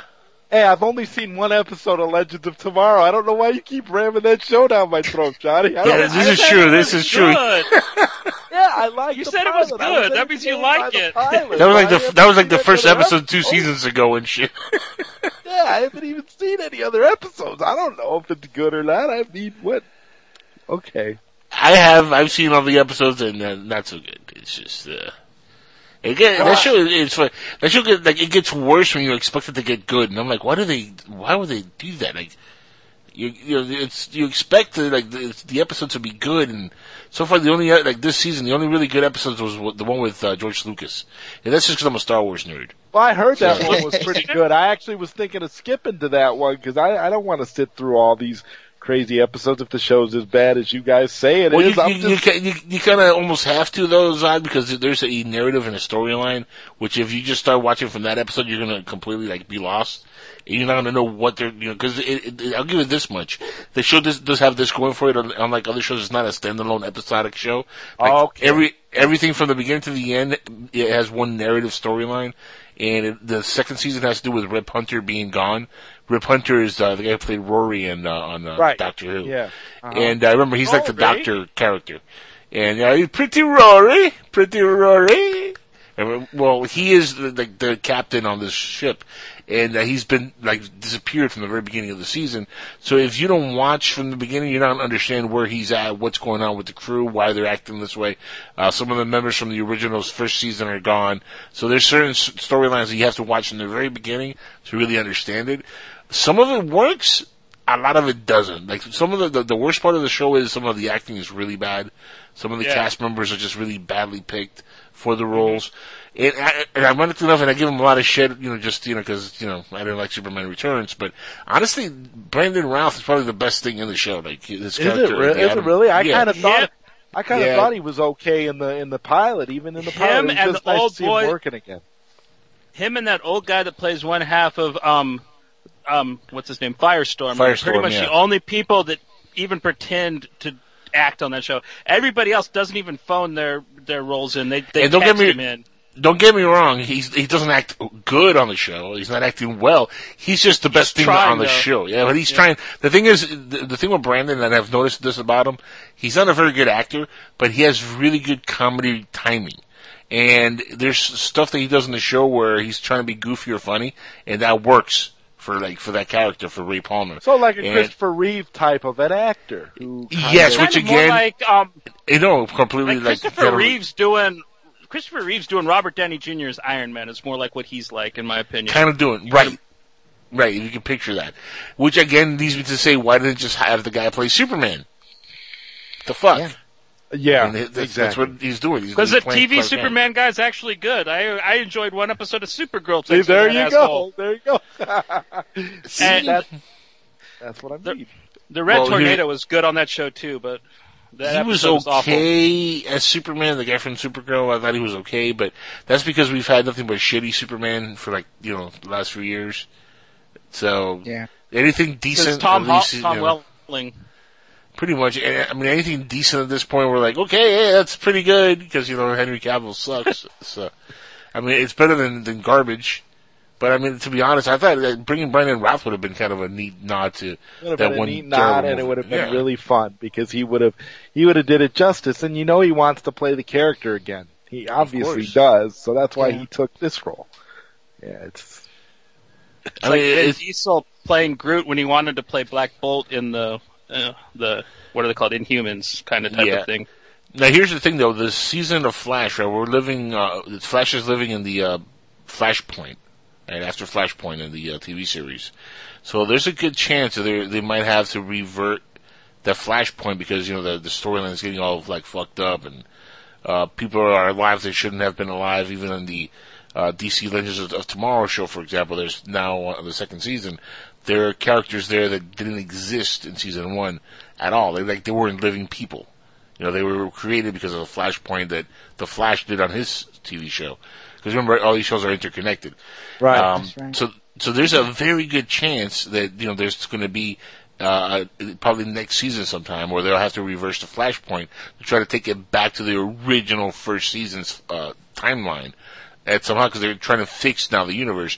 Even the DC Legends of Tomorrow, like, the main storyline is the Time Lords are trying to fix the fuck up from Flashpoint causing the Flash. And like the the storyline is the Time Lords there's some big war and they get blown up and they disappear. And now Rip Hunter and his team are trying to fix the you know the timeline and you know you have to watch it to understand it, but it all deals with that Flashpoint. Now, wouldn't it be a neat story idea if after Flashpoint shit gets all like you know convoluted and reverted and we have a Brandon Routh as Superman? that'd be awesome. And the guy who's playing Superman now will be playing like Ray Palmer. And just like switch shit around like, cause I mean, if Flashpoint changes everything. Yeah, it's. uh, I, It's I very would- possible. I'd be That'd be cool. Yeah, you can pull that off. But he, Right? but the thing is, the So- guy that's playing, the guy that's playing Superman now is getting all these kudos, and his is, is a fan favorite already. So who knows? Well, Yeah. it's a very small fan base though, because the show doesn't get really really good ratings. So let's be honest. Yeah, Well, to be anything remotely entertaining on that show, of course he's going to be like a fan favorite and like have the Rose Bowl parade for him. You know what I mean? That show is unwatchable. Like I, I found it painful the few episodes I tried to watch. The pilot wasn't too bad, but afterwards, man, like I don't get how certain people can just go on and on about how wonderful that show is. It's like I get it. The girl that plays Supergirl is cute. Every TV show on TV has a cute girl on it, and so many of them are unfucking watchable. Into story, people. You know, that's, that's all I that's all I got to put out there for that. She is cute though. It's so true. that is so true. Freddie doesn't cover up bad acting. Just look at Jessica Alba. Yeah, uh, yeah, yeah. That's true too. That's very true. Hey, Poor she's Jessica beautiful. Alba. She, oh, she's hot. Beautiful. Yeah, But she can't act for shit though. No, She's beautiful. but she's pleasant on the eyes. Yeah, that's true. That's true. It's better Nice than getting booty. kicked in the face with a golf shoe. Yeah, this is true. Speaking of which, have you guys seen the uh, new posters for Spider-Man: Homecoming yet? I like the new poster for Daredevil much better. I mean Deadpool much better, where he's throwing that little fucker in the swimming pool. That's Is that an Have actual that? poster? No, I haven't seen that. yeah, yeah. No, like they did it on purpose. It's like, uh, yeah, you got the the little spider child kicking back with his Captain America sweater on, listening to music, and then yeah, the Deadpool poster is him laughing and like um Spider Man's in the water. Oh well, I gotta like look at that. Uh, hold on, Deadpool two poster. Um, here, like Alex posted it on my wall. I'm pretty sure it's official because it's got Uh, like it's, um it's probably fake news. Yeah, it's still fake. Like fake, it's fake. Uh, it's fake poster news. Like everything else. Fake. Uh, this is this is actually a funny one. Uh, this is uh, and it's a complete Deadpool. It's a bathroom sign uh, with a handicap guy, and it has like the X-ray uh, on the uh, wheelchair for Xavier, and the uh, the sign of the man for like you know going into the bathroom for men has a Wolverine drawn over him, and it says X Man on the bathroom stall. That's pretty funny uh, poster. I'm gonna Nice. link it to you guys. Can check that out. Here, I'm linking that Der- um that Deadpool one that I saw. Um, It's like side by side with the Spider-Man one. Okay. Pretty sure it's a. Send me that. I linked it in um Yeah, yeah. in the Skype message. Right now. We, we see it. We see it. We see it. Oh, there it is. wow. Ah, that's cool. That's freaking Uh, cool. th- that's what I'm talking about, man. I hate that little spider kid. Oh. Yeah, I, I don't think that's official. I think that's a, a fake. I don't think Marvel will you would do that or allow that. Uh, even from Oh, Fox. did you see? I mean, Did you that'd see the Fox, the, the. Deadpool poster where he drew over all the BVS posters? That was an official thing that they put out with Deadpool standing there after he um tagged up all over the BVS. Yeah, posters. those were those were cool too. I couldn't believe. It. Yeah, that but that's because that. BVS is a different company. So, Yes, well, Marvel and Fox are two different companies. but And yeah, but Daredevil and, and Spider Man are still Marvel properties. So, you know, at the end of the day, just because they can't make the movies for Daredevil doesn't mean that Marvel doesn't profit from the Daredevil comics and sales of the Deadpool. toys and. I'm sorry, yeah, uh, Deadpool. Sorry, uh, it doesn't mean they, they don't profit from like the sales of the of the market of the, the toys and uh, the, you know, the comic you're, books and all you're that wrong stuff. there. You're wrong there because a couple of months ago, Marvel and, and um, Fox had a sit down, and they left with Fox being able to make television shows in collaboration with Marvel for X Men, and Marvel had to leave with something. And but Fox is in close with Marvel at this point. We don't know exactly what was um, given so that Fox can make these mo- shows like the new upcoming X Men show and Legion because they didn't have television rights for the characters, but they do now, and they were able to get it from Marvel. So I'm Well, that's yeah, but that's that's not pretending. That has nothing to do with what I just said. I'm talking about the comics and the toys and stuff like that. I mean, they still profit from like the characters, you know, doing well in the movies or TV. Uh, as far as what you're talking about, what they've been doing is they've been trading off certain things. Like they traded off uh, the rights um, to some character for the ability to use uh, the character that um, Russell Crowe, not Russell Crowe. Uh, the, in Guardians of the Galaxy uh, 2, the father of uh, Star Lord, I forget his name, the Living Planet. Oh, Udo or whatever his name Udo, is. yeah, Udo, Planet, Kurt Russell. Yeah, Kurt Russell. There we go. The uh, the ability to use Udo, they actually had to negotiate with Fox to get the rights because that was part of like the X Men universe somehow, uh, or some crap. So they had to like li- literally like, there's a negotiation lot of- process that. They, well, Well, the, most the, of the- the point is they have to negotiate that character away from Fox to be able to use it in Guardians of the Galaxy 2 as a Marvel property, and they gave away some rights to something else in order for them to use it. I mean, but they, they're negotiating characters like that all the time for like the the TV and movies uh, aspect of things. But Marvel still owns the the comic book property rights, the cartoon property rights. Marvel still owns all that stuff. Where they where they sold off with the movie rights and the TV rights, they've you know they've done some something off also. But that's just you know two mediums. There's still other mediums that they own properties to, and they're doing very well in those mediums. And now if Deadpool becomes this you know bigger than than Batman type of character or as big as Batman, and the movies do really well, th- that's still good for Marvel. Even though they're not producing the films, that's still good for Well, them no, because I, I the comics know are going to sell. I'm pretty. So I'm I pretty mean, sure they're not going to be mad at this. I'm pretty sure they're not going to be mad at him spoofing Spider-Man because that's from the comics. That you don't know At this, yeah, at this, yeah, but at this, at this point, I would, I would agree with that normally, but not at this point because they're trying to rebuild Spider-Man's image, considering he just had two bad movies, and you know, remember this is Sony going to He's Marvel saying, "Hey. Please, well, hold on. This is remember. This is Sony going to Marvel saying, "Hey, can you please help us out because we we sucked for two films in a row now, maybe three. Let's be honest. And uh, you know, we've had we had two good Spider-Man movies, but that was a long time ago, and now we don't know what the hell to do with the character. And then Marvel took it over. Now they're trying to revamp the image with a whole new cast or a reboot. So I doubt very much they're going to allow you know, this to happen as a, a legit spoof. And I'm just looking at the poster. It doesn't look like it's very well photoshopped either. So I doubt this is a, an official poster. But I mean, it's funny. It's it's very Deadpool-like. You know, when when you look at it, it, it is funny. You can definitely see why a fan would sit there and do shit like that because it's funny. So whoever did it, I applaud you. You know, round of applause. But Well, speak, uh, speaking of Daredevil, uh, not Daredevil, Deadpool 2, what do you guys think you of, uh, the, what do you think guys think of the rumors that Michael Shannon, who played General Zod in Man of Steel, is I up will for, find him. is up for the role of Cable? What do you guys think of that? He will find him. He's a good actor. He's a good actor. He's a funny bastard. So I, I've seen him just cut up. Michael Shannon can be hilarious. So I think if you get him with- and Ryan Reynolds and the other assholes involved in the film, I'm pretty sure that he could be a very fun cable because he can also be a stick in the ass too. So Yeah. I think Michael Shannon is actually he's built. I mean, he looks like Frankenstein's monster to begin with. You paint his hair white, you give him a glowy eye and a robot arm, and he's Cable. So I mean, I'm I got no. Yeah, I, I think it would be. I think it would be perfect casting. I actually think it would be a little better than uh, what they were saying before. Uh, Pierce Brosnan. I actually think Shannon would I be think a better that that would have. I think that would just be so odd to see fucking Pierce Brosnan as Cable though. That's the only reason why I was so very interested in it. here's here's my take. Um, I think he is better suited for Cable than he was for Zod. Oh, absolutely. I agree 100%. I Yeah. think that I think that this character would he's like almost perfect for the for the role of Cable. Uh, so I have no issues with him, you know, stepping into that role. I think it's it's great that he's even being thought of, considering he just played Zod, which you know back in you know 20 years ago that would have eliminated you from uh, any other superhero role. But now we're getting to the point where actors are just crossing over and they're, they're playing interchangeable. m- I multiple mean, characters. Yeah, Thank you could thank we could all thank Michael Keaton for that because Michael Yeah. Keaton making the jump playing playing a a B-lister villain in the Spider-Man movie after playing Batman shows that any actor can play anybody. Uh, I think Chris Evans did it more because like he did that guy's played like seven different comic book characters throughout his career.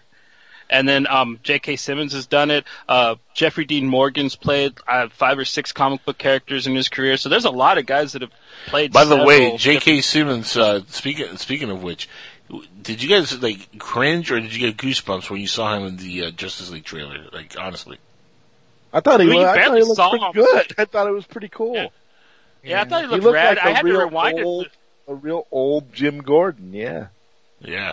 I had to rewind it to uh, see him because he was barely in it. But yeah, I, I thought it was cool to see him finally. Jason, what do you think? Yeah, I don't know. That was pretty cool, man. That's pretty. All cool. right, that's a great answer. My boy sent my boy sent me that, and I was like, "What? Let me watch that again." I had to ask him if it was real because he usually sends me a lot of fake shit.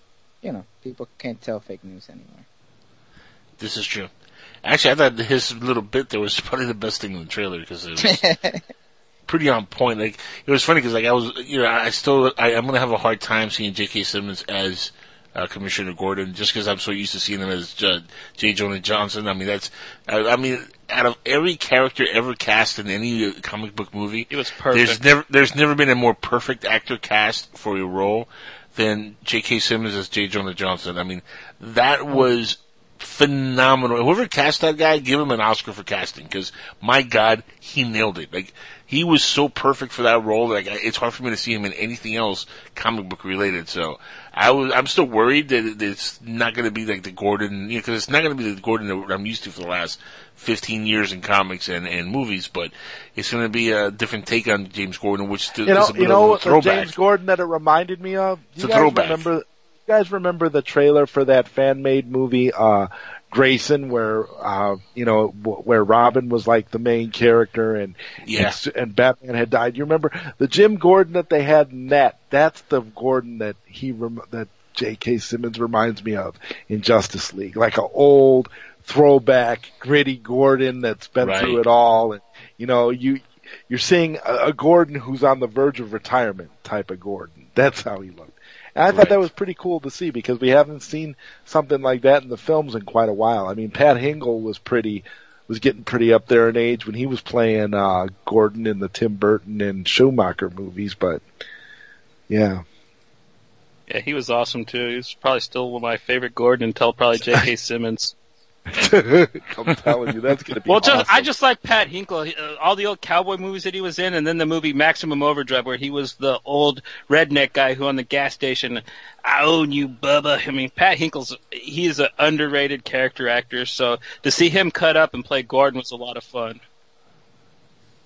Yeah, that's pretty cool. He is cut the fuck up, isn't he? My question is, why did J.K. Simmons get so like like cut up for this Oh, ripped? No, I don't know, dude. 'cause for this role of uh, this as back- James I mean, have you seen the way he looks? He's, he, I think he thought they told him he was going to play. I think they thought he thought they told him he was going to play like Batman and like Probably. like, oh. I mean, Jesus. Like, I saw a picture of him in, the, in uh, working out in the, in, the, in the gym recently, and like, my God, like, has he been roiding up? What the hell's he doing? Like, you know, he's just playing an old Well, Jim he's been, he's been working out. He's been working out with Ben Affleck. That's what it is. They've been they've been spotting each other. Yeah, Jesus, doing the Christ. tire pull-ups and shit or whatever with the tire. yeah. Ah, jeez. You know, I am working on a uh, uh, a Jackal's cut of uh, of Man of Steel and uh, Batman vs Superman. Because remember, I had the one that I did a few a couple years back, uh, Zod, uh, that disappeared when uh, my hard drive crashed. And I've been like kind of working on a new one, and uh, and I am, I'm inserting a lot of the uh, the footage from BVS, but I'm skipping that part of the movie. I'm cutting that out. That's not Oh, I was needed looking. I was looking montage. forward to. I was looking to forward to that with the with the song from Rocky Four. There ain't no easy way out. I mean, that would be awesome. If I was making a comedy version, probably.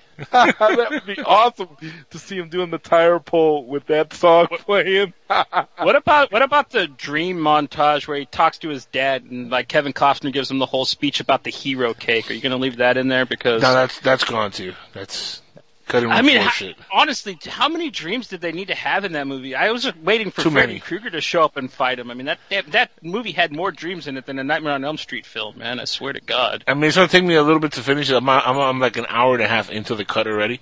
It's gonna be a two and a half, three hour cut, so um, it's still a little bit of ways before I'm done with it. But so far, it's it, the narrative is so much better when you see like when you see what I've done with it. It just it flows so much better than the uh, than the first two movies. It's like you combine the first two movies, you might actually have a decent movie. Kind of. Possible. It's possible. There's enough footage. Martha, yeah, that's not that's not in my movie either, by the way. No Martha. Mar- Martha. Zod, you can answer something for me because like it's really been bugging me the past. If he couldn't swim like ten feet with the spear, how is he able to fly faster than a speeding bullet towards um, Doomsday with the spear? Man, that that makes no sense. That makes as, much sense as a white turd. Can you explain this to me, please? Well, he could. Sw- I don't understand why they did it like that because he could swim in Man of Steel. Remember, in Man of Steel, he was underwater with fish. Yeah, but he didn't have kryptonite with him. He had Yeah, the kryptonite that's spear, and that's true. why. He, like, but then all of a sudden he can fly like a thousand well, feet away. Well, that was well, wasn't wasn't wouldn't you say that that was probably the last burst of will that he had? He had to he had to tough it up and be and be Well, if we were- Superman. you If we were talking about anybody besides Henry Cavill Superman, maybe, but I don't think that he had any will to begin with. I mean, just Yeah, he had no will. Not He had no Will Smith. yeah, Either. no, not even. He didn't he even was have getting- Will He was getting jiggy with it. Yeah. yeah. Yo, Tokus must be crazy. oh man, I watched Suicide Squad again last night.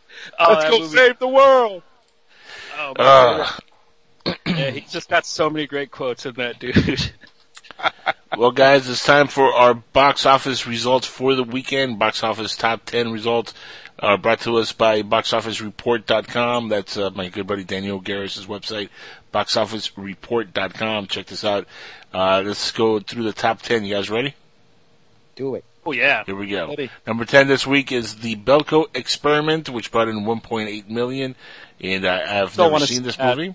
Don't want to see it. Oh, it Never looks seen so no, it looks so good, dude. It's like a creepy ass horror movie. Looks badass. Okay. Well, I haven't seen James Gunn produced it. Okay, uh, well, maybe.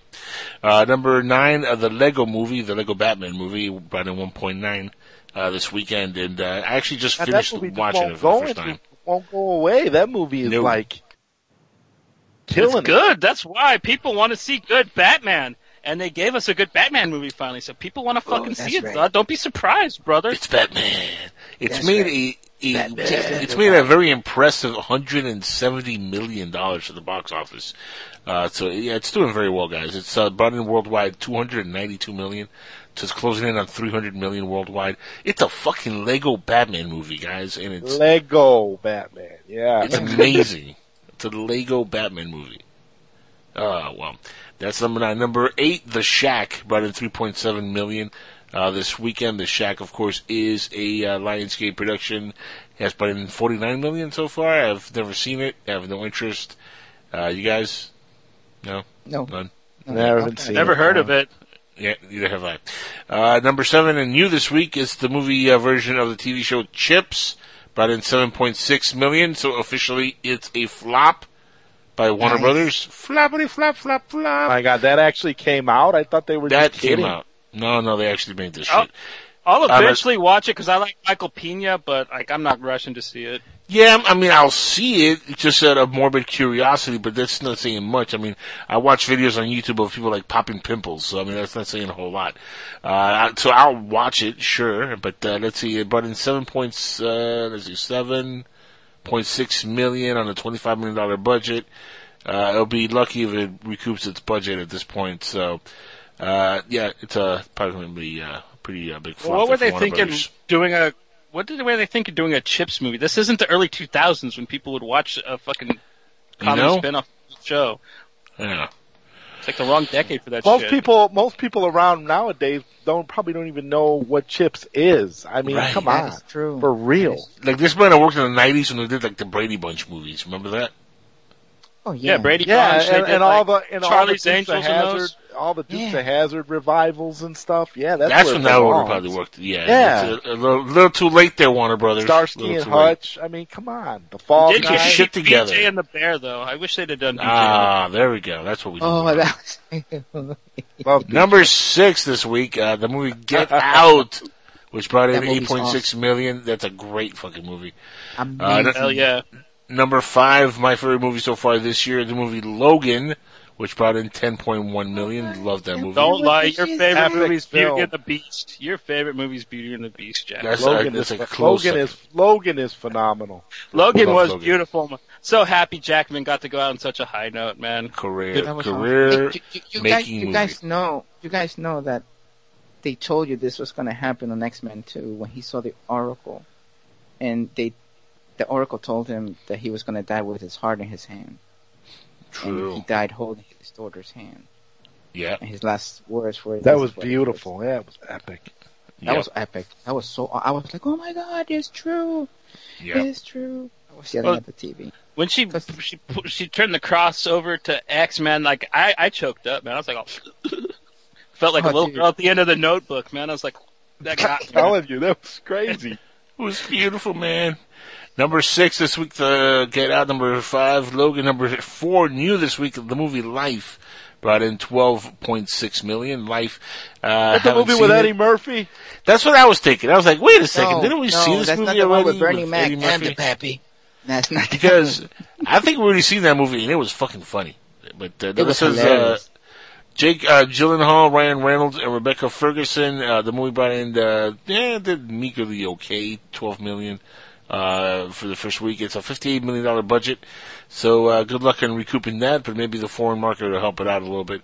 I mean, it has a good cast though. Uh, you know, you know, Jake Gyllenhaal, Ryan Reynolds, Rebecca Ferguson, decent cast. Uh, Daniel Oh, that- Espinosa. that- That's an outer director. space movie. yeah, the not one where they're, where they're trying to create, where they're fiddling with the extraterrestrial forms. light, and then he Yeah. actually starts attacking them. That's pretty cool. It, it looked better than like Passengers and some of the other space movies. Oh my God, yes, I yes. check- Wait, but I don't watch wanna check this Passengers.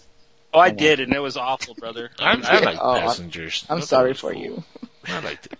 Anyway, number three this week, uh, Kong Skull Island brought in uh, a whopping 14.4 million this week, and uh, Skull Island, of course, uh, the big budget, 185 million dollar budget movie has a domestic total of 133 million so far, and uh, worldwide it's brought in 392 million. So it's recouping that budget, boys, and it's doing a pretty good. Not a flop, California guy. Not a flop. Get your fucking time machine fixed, brother. Ha ha. Okay, you, you get that out of the system there, uh, Johnny. You good? Oh, yeah, I you did. I, I'm, I'm, All right. I'm, I'm fine now. I'm You okay? All right, good. So there's Skull Island, not a flop officially. Uh, you know, worldwide, it's going to definitely help it. Uh, the numbers are looking uh, pretty good. So sequels are coming. Expect them. And uh, there you go. That's uh, the number three movie of the week. Number two this week, and debuting number two uh, this week is Power Rangers with a whopping forty million dollars. And never did I think in my entire lifetime that I would say that that the Power Rangers had a new movie out and it was number two at the box office with forty million dollars.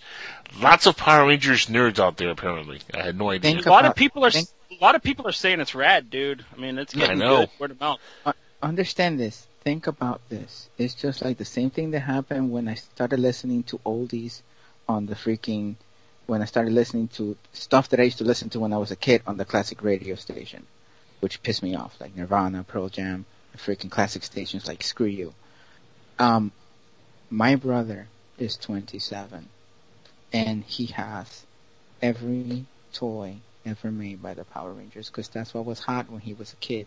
Now, all this 25, 26, 27, 30 year olds are going back to see something that they loved as a child. That's why he's making so much money.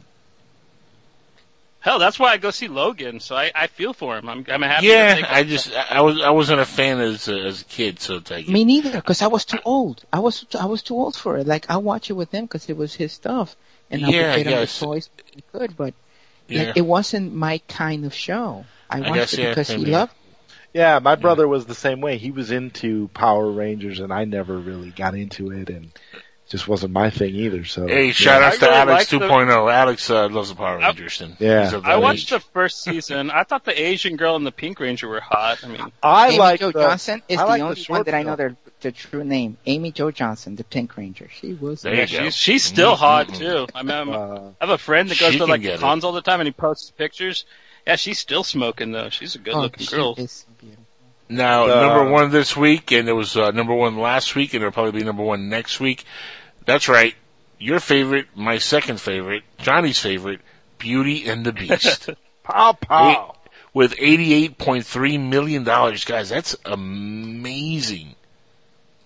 That is Yeah, it's gonna that beat much. Star Wars if it keeps this up. For God's sake, I mean, It it's makes you want to Wow. break into song, doesn't it? I mean, this movie I movie think so there's far, something there that wasn't there before. domestically, check this out, domestically has brought in uh, $316 million. Look, my ex, that was her favorite thing.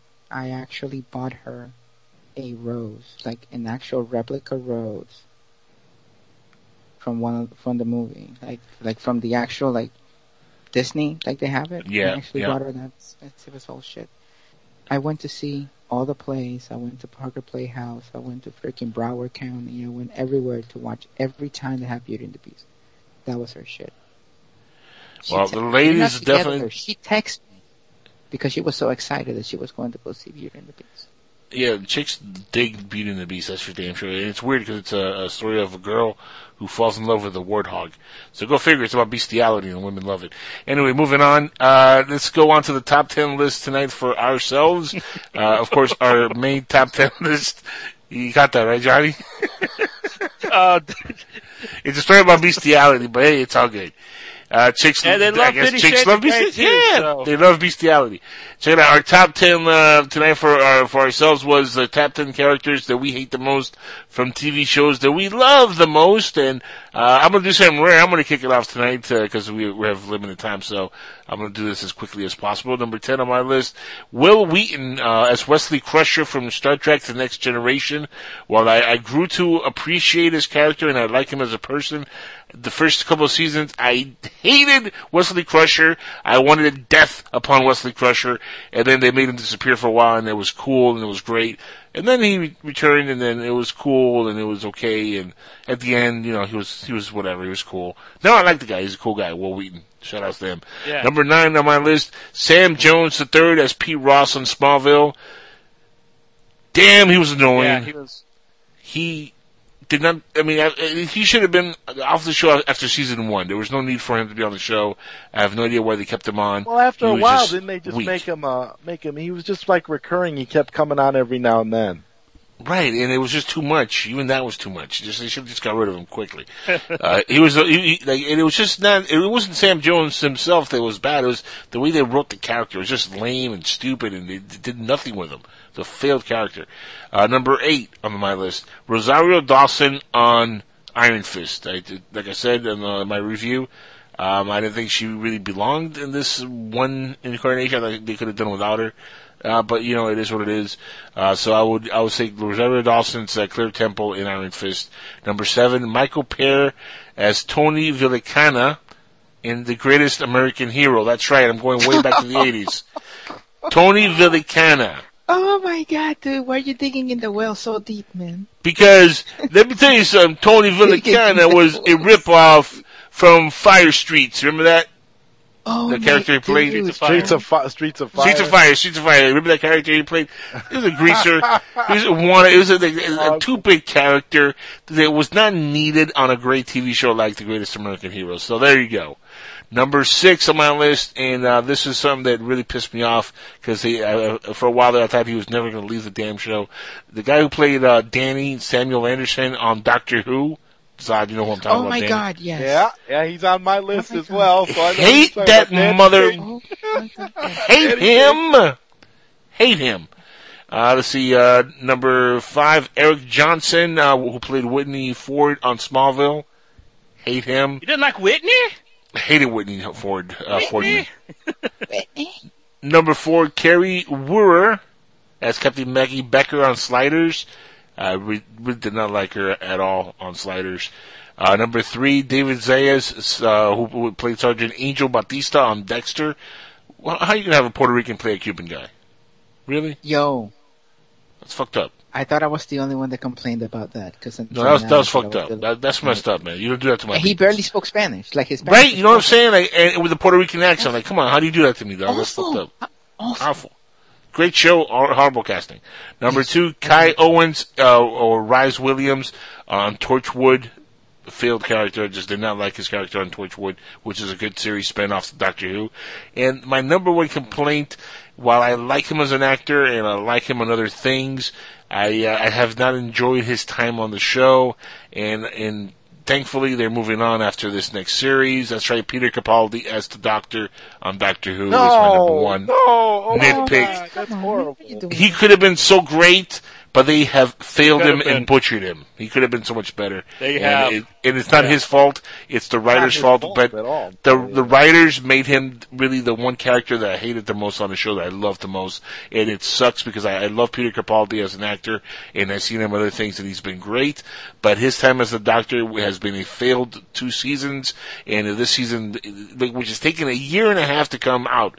If this is done the best season ever, he will be the first lame duck Doctor ever on Doctor Who. So that's my top ten list. Zod, go for it. Kick it off, bro. All right, let me pull out mine. Here to go. Number 10, Kim Bauer on 24. Could never stand her. Number 9, Tess Mercer on Smallville. Never liked the character. 8, Captain Janeway on Star Trek Voyager. Like the show, Pow, never pow. liked her as the captain. Number 7, Danny Pink on Doctor Who. I agreed with you, Jackal. Could never stand that character. Wanted him to go away. Number 6, on Babylon 5, I did not like Walter Koenig's uh, portrayal as Mr. Bester. Always hated that character.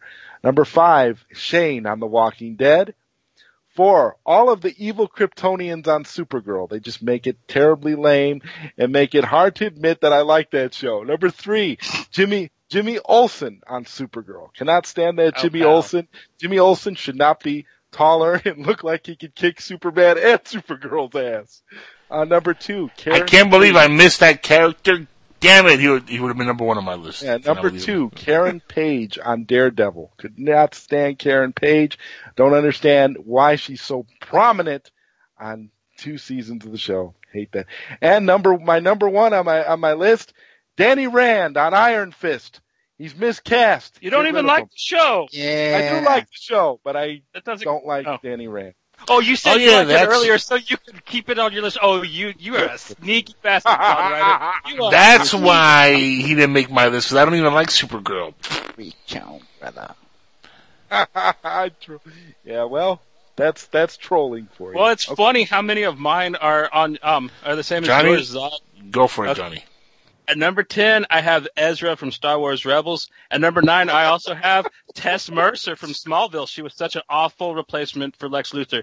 Number eight, I have Sara Sidle from CSI. She was just so annoying. And number seven, I'm surprised I'm the only one that has this. Skyler White from Breaking Bad. God, she just oh, she needed to die. Number six, number one from Dark Matter.